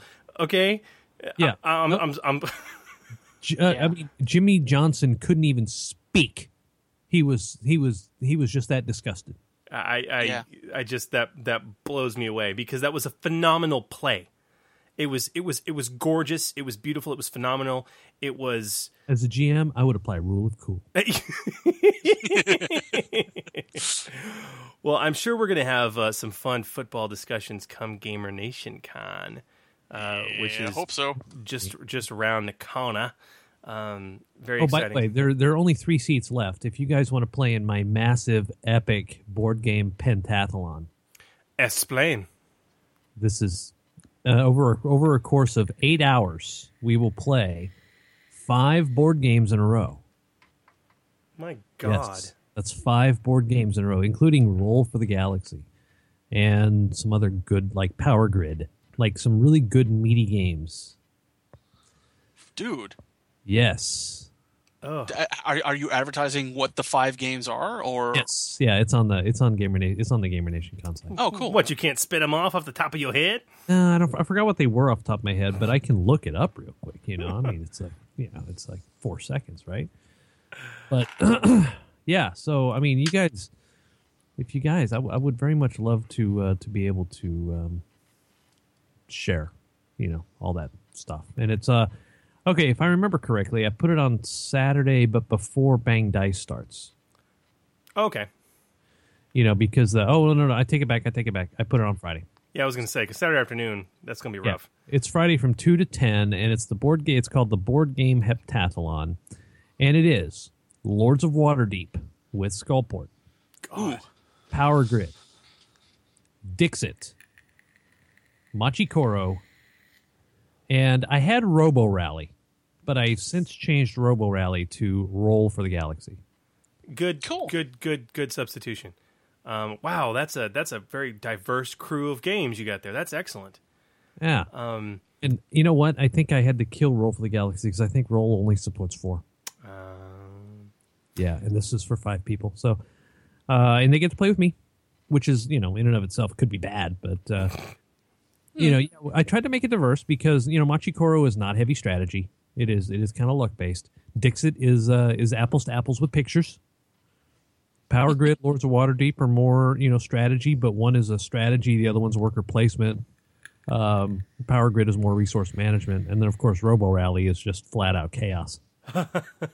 Robo Rally's fun. Yeah. The the events that are exciting me the most are we are going to have we're planning on having a panel with our special guests, um, or at least or at least uh, three of them, um, on Saturday uh, uh, afternoon. Um, that is going to be a uh, a voice acting panel. Um, you know, maybe about an hour long, um, about bringing character to your voice acting, um, which should benefit any GM out there. Uh, but between Chloe Dykstra, Sam Witwer, and Natalie Cox, we'll have some experienced voice actors uh, here with us. say so. And Mm-hmm. uh, that panel will actually be moderated by Donnie Bain, um, who's our um, on hiatus because he's a teacher and his life's insane right now. Um, our our the the author and creator of our Galactic Adventures. Okay, um, so uh, you know segment here on the show. So burgeoning voice actor himself. Nice. Um, looking forward to that. Also, we're going to have a very special panel uh, with Sam Stewart, of course, our other guest of honor, um, who is going to be. Th- this is going to be absolutely fascinating. Um, this is Sam's brainchild, and he wants to do this, and I think it's absolutely brilliant. It's going to be about an hour long panel, and it is about adjudicating and rolling with curveballs that are thrown at you in your Star Wars FFG games. And the way this panel will work is he wants people to come with scenarios that will be adjudicated live by him and others on the panel. Uh, so I think that is going to be absolutely brilliant. Um, the other thing that's exciting me from an event perspective is Donnie and Brev and like two other people are creating a mashup of X-wing and Imperial Assault. Um, or excuse me, Rebel Assault. No, Uh, Imperial Assault. Oh, Imperial Oh, Assault. Excuse Imperial me. Assault, yeah. yeah. Um, that it, so you're having a ground battle and a space battle at the same time, and it's going to be a delve event where it's literally th- with these ridiculously hard custom scenarios, and it's how far can you and your group get, and the winner uh, during this series of plays uh, will get a very special award. So um, that's going to be kind of sick. If, Man, I've got to pick up Imperial Assault. if you win that. It's expensive, but it's worth it.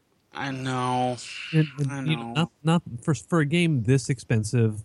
Sometimes you know, although I say support your FLGS at all times, but Cool Stuff Inc. you can get it for sixty nine bucks. God, that's thirty bucks off. Wow. How much is shipping? Uh, it's free if you spend seventy five. So I think. Uh, I'll find something else. Yeah. I'll, I'll find I'll find something to push out that extra five bucks. Oh man, I wonder. I wonder what, what's running for on Amazon. I got to check that. Uh, from what I saw, it wasn't running too much cheaper. Really? That was a little while ago. Uh, Because I think Amazon it's going through like all their resources. Although who knows? Who knows? I don't know. Uh, big big titles. Amazon does a lot of fulfillment on their own now. Let's see. Uh, it's about oh, it's 71 71.99. Not bad. And um, I'm a Prime member, so that means a free Free free- two-day shipping. Free two day shipping for me. I'm a Prime member for another couple of weeks. Hmm. hmm. It's it's but it's so sexy, Phil. It's so sexy. The minis are so amazing. Oh, dude, it's Um, not a question of wanting it. It's utterly a question of affording it. Oh, I know, I know, but uh, it's it's it's just it's just it's just rocket sex. It's amazing. and then, there's, and then actually, I got to admit that there is that that Armada is a little bit higher on my priority list of of beautiful sexiness that I want from FFG. My Mm. God, that game is gorgeous. It's not out yet though. Man, I oh god, by the way, the dice arrived for this year's Gamer Nation Con. God, they look Oh. good. They look so good. Oh, they look fantastic. No They- teasers, no teasers. I, I like the surprise and see the color combo. well, if you've seen the logo for Gamer Nation Con 2 Electric Boogaloo, you already have a sense of the color combo. Yeah. Oh, okay. So If you'll notice, our our our um, our logos for Gamer Nation Con have an eerie resemblance to the way the dice look. It's really funny that one. yeah, they did last year. They will this year. It's amazing. Hmm. Tis amazing. Um, tis tis absolutely amazing. So, um, dude, uh, I got to play uh, a very lengthy session of of Star Wars last night. I heard. What was it? Two a.m. Um, we we ended up calling it at one thirty five. Um, uh, started at seven. Ooh.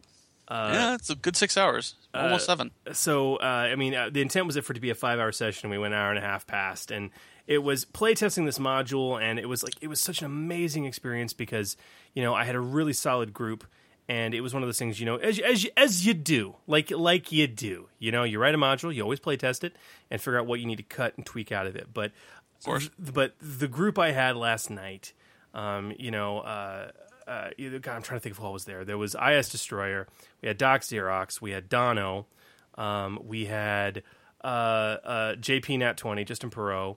Uh, we had, oh gosh, those of you who are still in the chat, who was in there? Never Listen was in there. Um, who was my sixth? It'll come to me. But these are all really good role players. And it was one of those things that i was privileged to be able to share this module with them first um, and really get their experienced play hands on it and feedback. And everyone had a great time um, but when it was done it was just a, a lot of fun and a real tightening of the experience and it was my first time in a lengthy full game session running knight level play beyond just a simple encounter so um, that was a it was a huge learning experience for me and i will tell you right now that that that shizzle makes the game long. you got to be careful. Um, there was there was a lot of analysis paralysis um, that that occurred, and that was that was uh, uh, it, it was it, it was a lot of analysis paralysis that occurred. Quite frankly, um, people that were were waiting to figure out what their abilities were, and, and this and that. So, Oof. yeah, yeah. So yeah. So, but it was it was a, it was an absolute it was an absolute blast. Let's see. Okay, well, okay, my six: Chuck Thornton, Doran, uh, Doc Xerox, John, Never Ste- listened? John Stevens, uh, Josh Taylor, Justin Pro, and Kevin Malone. IS Destroyer. Those were my six. Yeah. There you go. So yeah, we had they were phenomenal. We had an absolutely great time. And two characters from Age, two characters from Edge, two characters from Force and Destiny, and it was a ball. And it worked. It worked brilliantly. So Proof of concept. proof of concept. Yes, yes, we had an absolute blast. So, in the intervening time between the last time we spoke and this episode, I've picked up my tickets. It's official. We're on our way to Gamer Nation Con. Whoa. Weather permitting. Yeah, weather permitting. Of course, you have to say that, right? Of, uh, yeah, I do. Um, Yeah. but yeah, no, we'll uh, we'll be down there on we'll be down there on Thursday. We're renting a car for the few days, so we don't have to all try to pile into Bradshaw's car, and it'll be good. That's awesome. It's gonna be fun. It's gonna be fun. Coming down with two of my PCs. They, they were um, uh, Brett and Kimber. They were PCs in the Kickstarter campaign you did last time around, and you met them, if you remember them, at uh, Legal Seafoods in uh, when you came up. Absolutely, I do. Yeah. Yep. So, um, by the way, um, they did officially announce it, so I can talk about it. Uh, they are expecting. Yay! Another Yep. another gamer baby. Good for them. Yep. Yep. Uh, they're expecting due in June. Good for them. Oh man, that's just fantastic. Oh, so by the way, GM Hooley posted up his awesome vehicle sheet um, on the D20 Radio forums, and you can find it there. Um, and I'm looking at it now, and it's wicked. But Hooley, I got a request for you, bro. Can you make one for a freighter that has room for uh, a, a larger ship that has room for all four defense zones? The one, this one doesn't have all four defense zones. Nope, it's got fore and aft. That's it. The one I was looking at had all four zones. Wait, maybe I'm looking at a different one then. That's kind of odd. Might be because if the, I'm looking at one right now that's got all four zones, like the image is a Millennium Falcon. It's got port and starboard, aft, and Ah, fore. okay, I'm looking at one though with an image of an X-wing. Yeah, I think he did one for each. I think he did one for like silhouette three and lower, Oh, and that's awesome. Okay, the other thing this this sheet this sheet is missing um, is a space to record critical hits. you cussed. Yeah, thank you. This is beautiful. This is Isn't it? beautiful, Hooley. isn't it?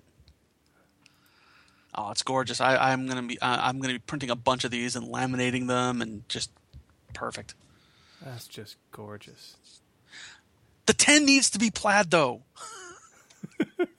because something going gone at speed to ten is going plaid. plaid. Oh wow, wow, that's, But that's just me. that's crazy. Well, I hope more people can make it out to Gamer Nation Con. We only have 25 tickets remaining, um, so that's it. And after that, we're, we're we're done. We won't even be able to accept walk-ups at that point. No. um, just because well we'll be at you know fire limit capacity. So Yeah, there's a couple of guys asking in chat. I just put the link if you want to buy the tickets in the. I just put it in the chat, and I usually the the store has to be open based on our business hours.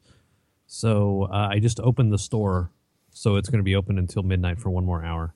great, Sweet. excellent. Of course, those of you listening live, listening later, it's not going to even matter. Just know that you have to log into the store between 8 a.m. and 6 p.m. Central Time. Oh, that would cool. I did it while I was on my break at work, so good times. Actually, I didn't actually. I didn't need to. I forgot. I got my ticket as part of the Kickstarter. Duh. Derp, Derp. derp, derp. Blue Nova's in chat. Yes, will we be doing one next year? I hope so. That could be swell. um, considering the uh, success of this year's so far, um, we may have to find a larger venue. Might. just maybe.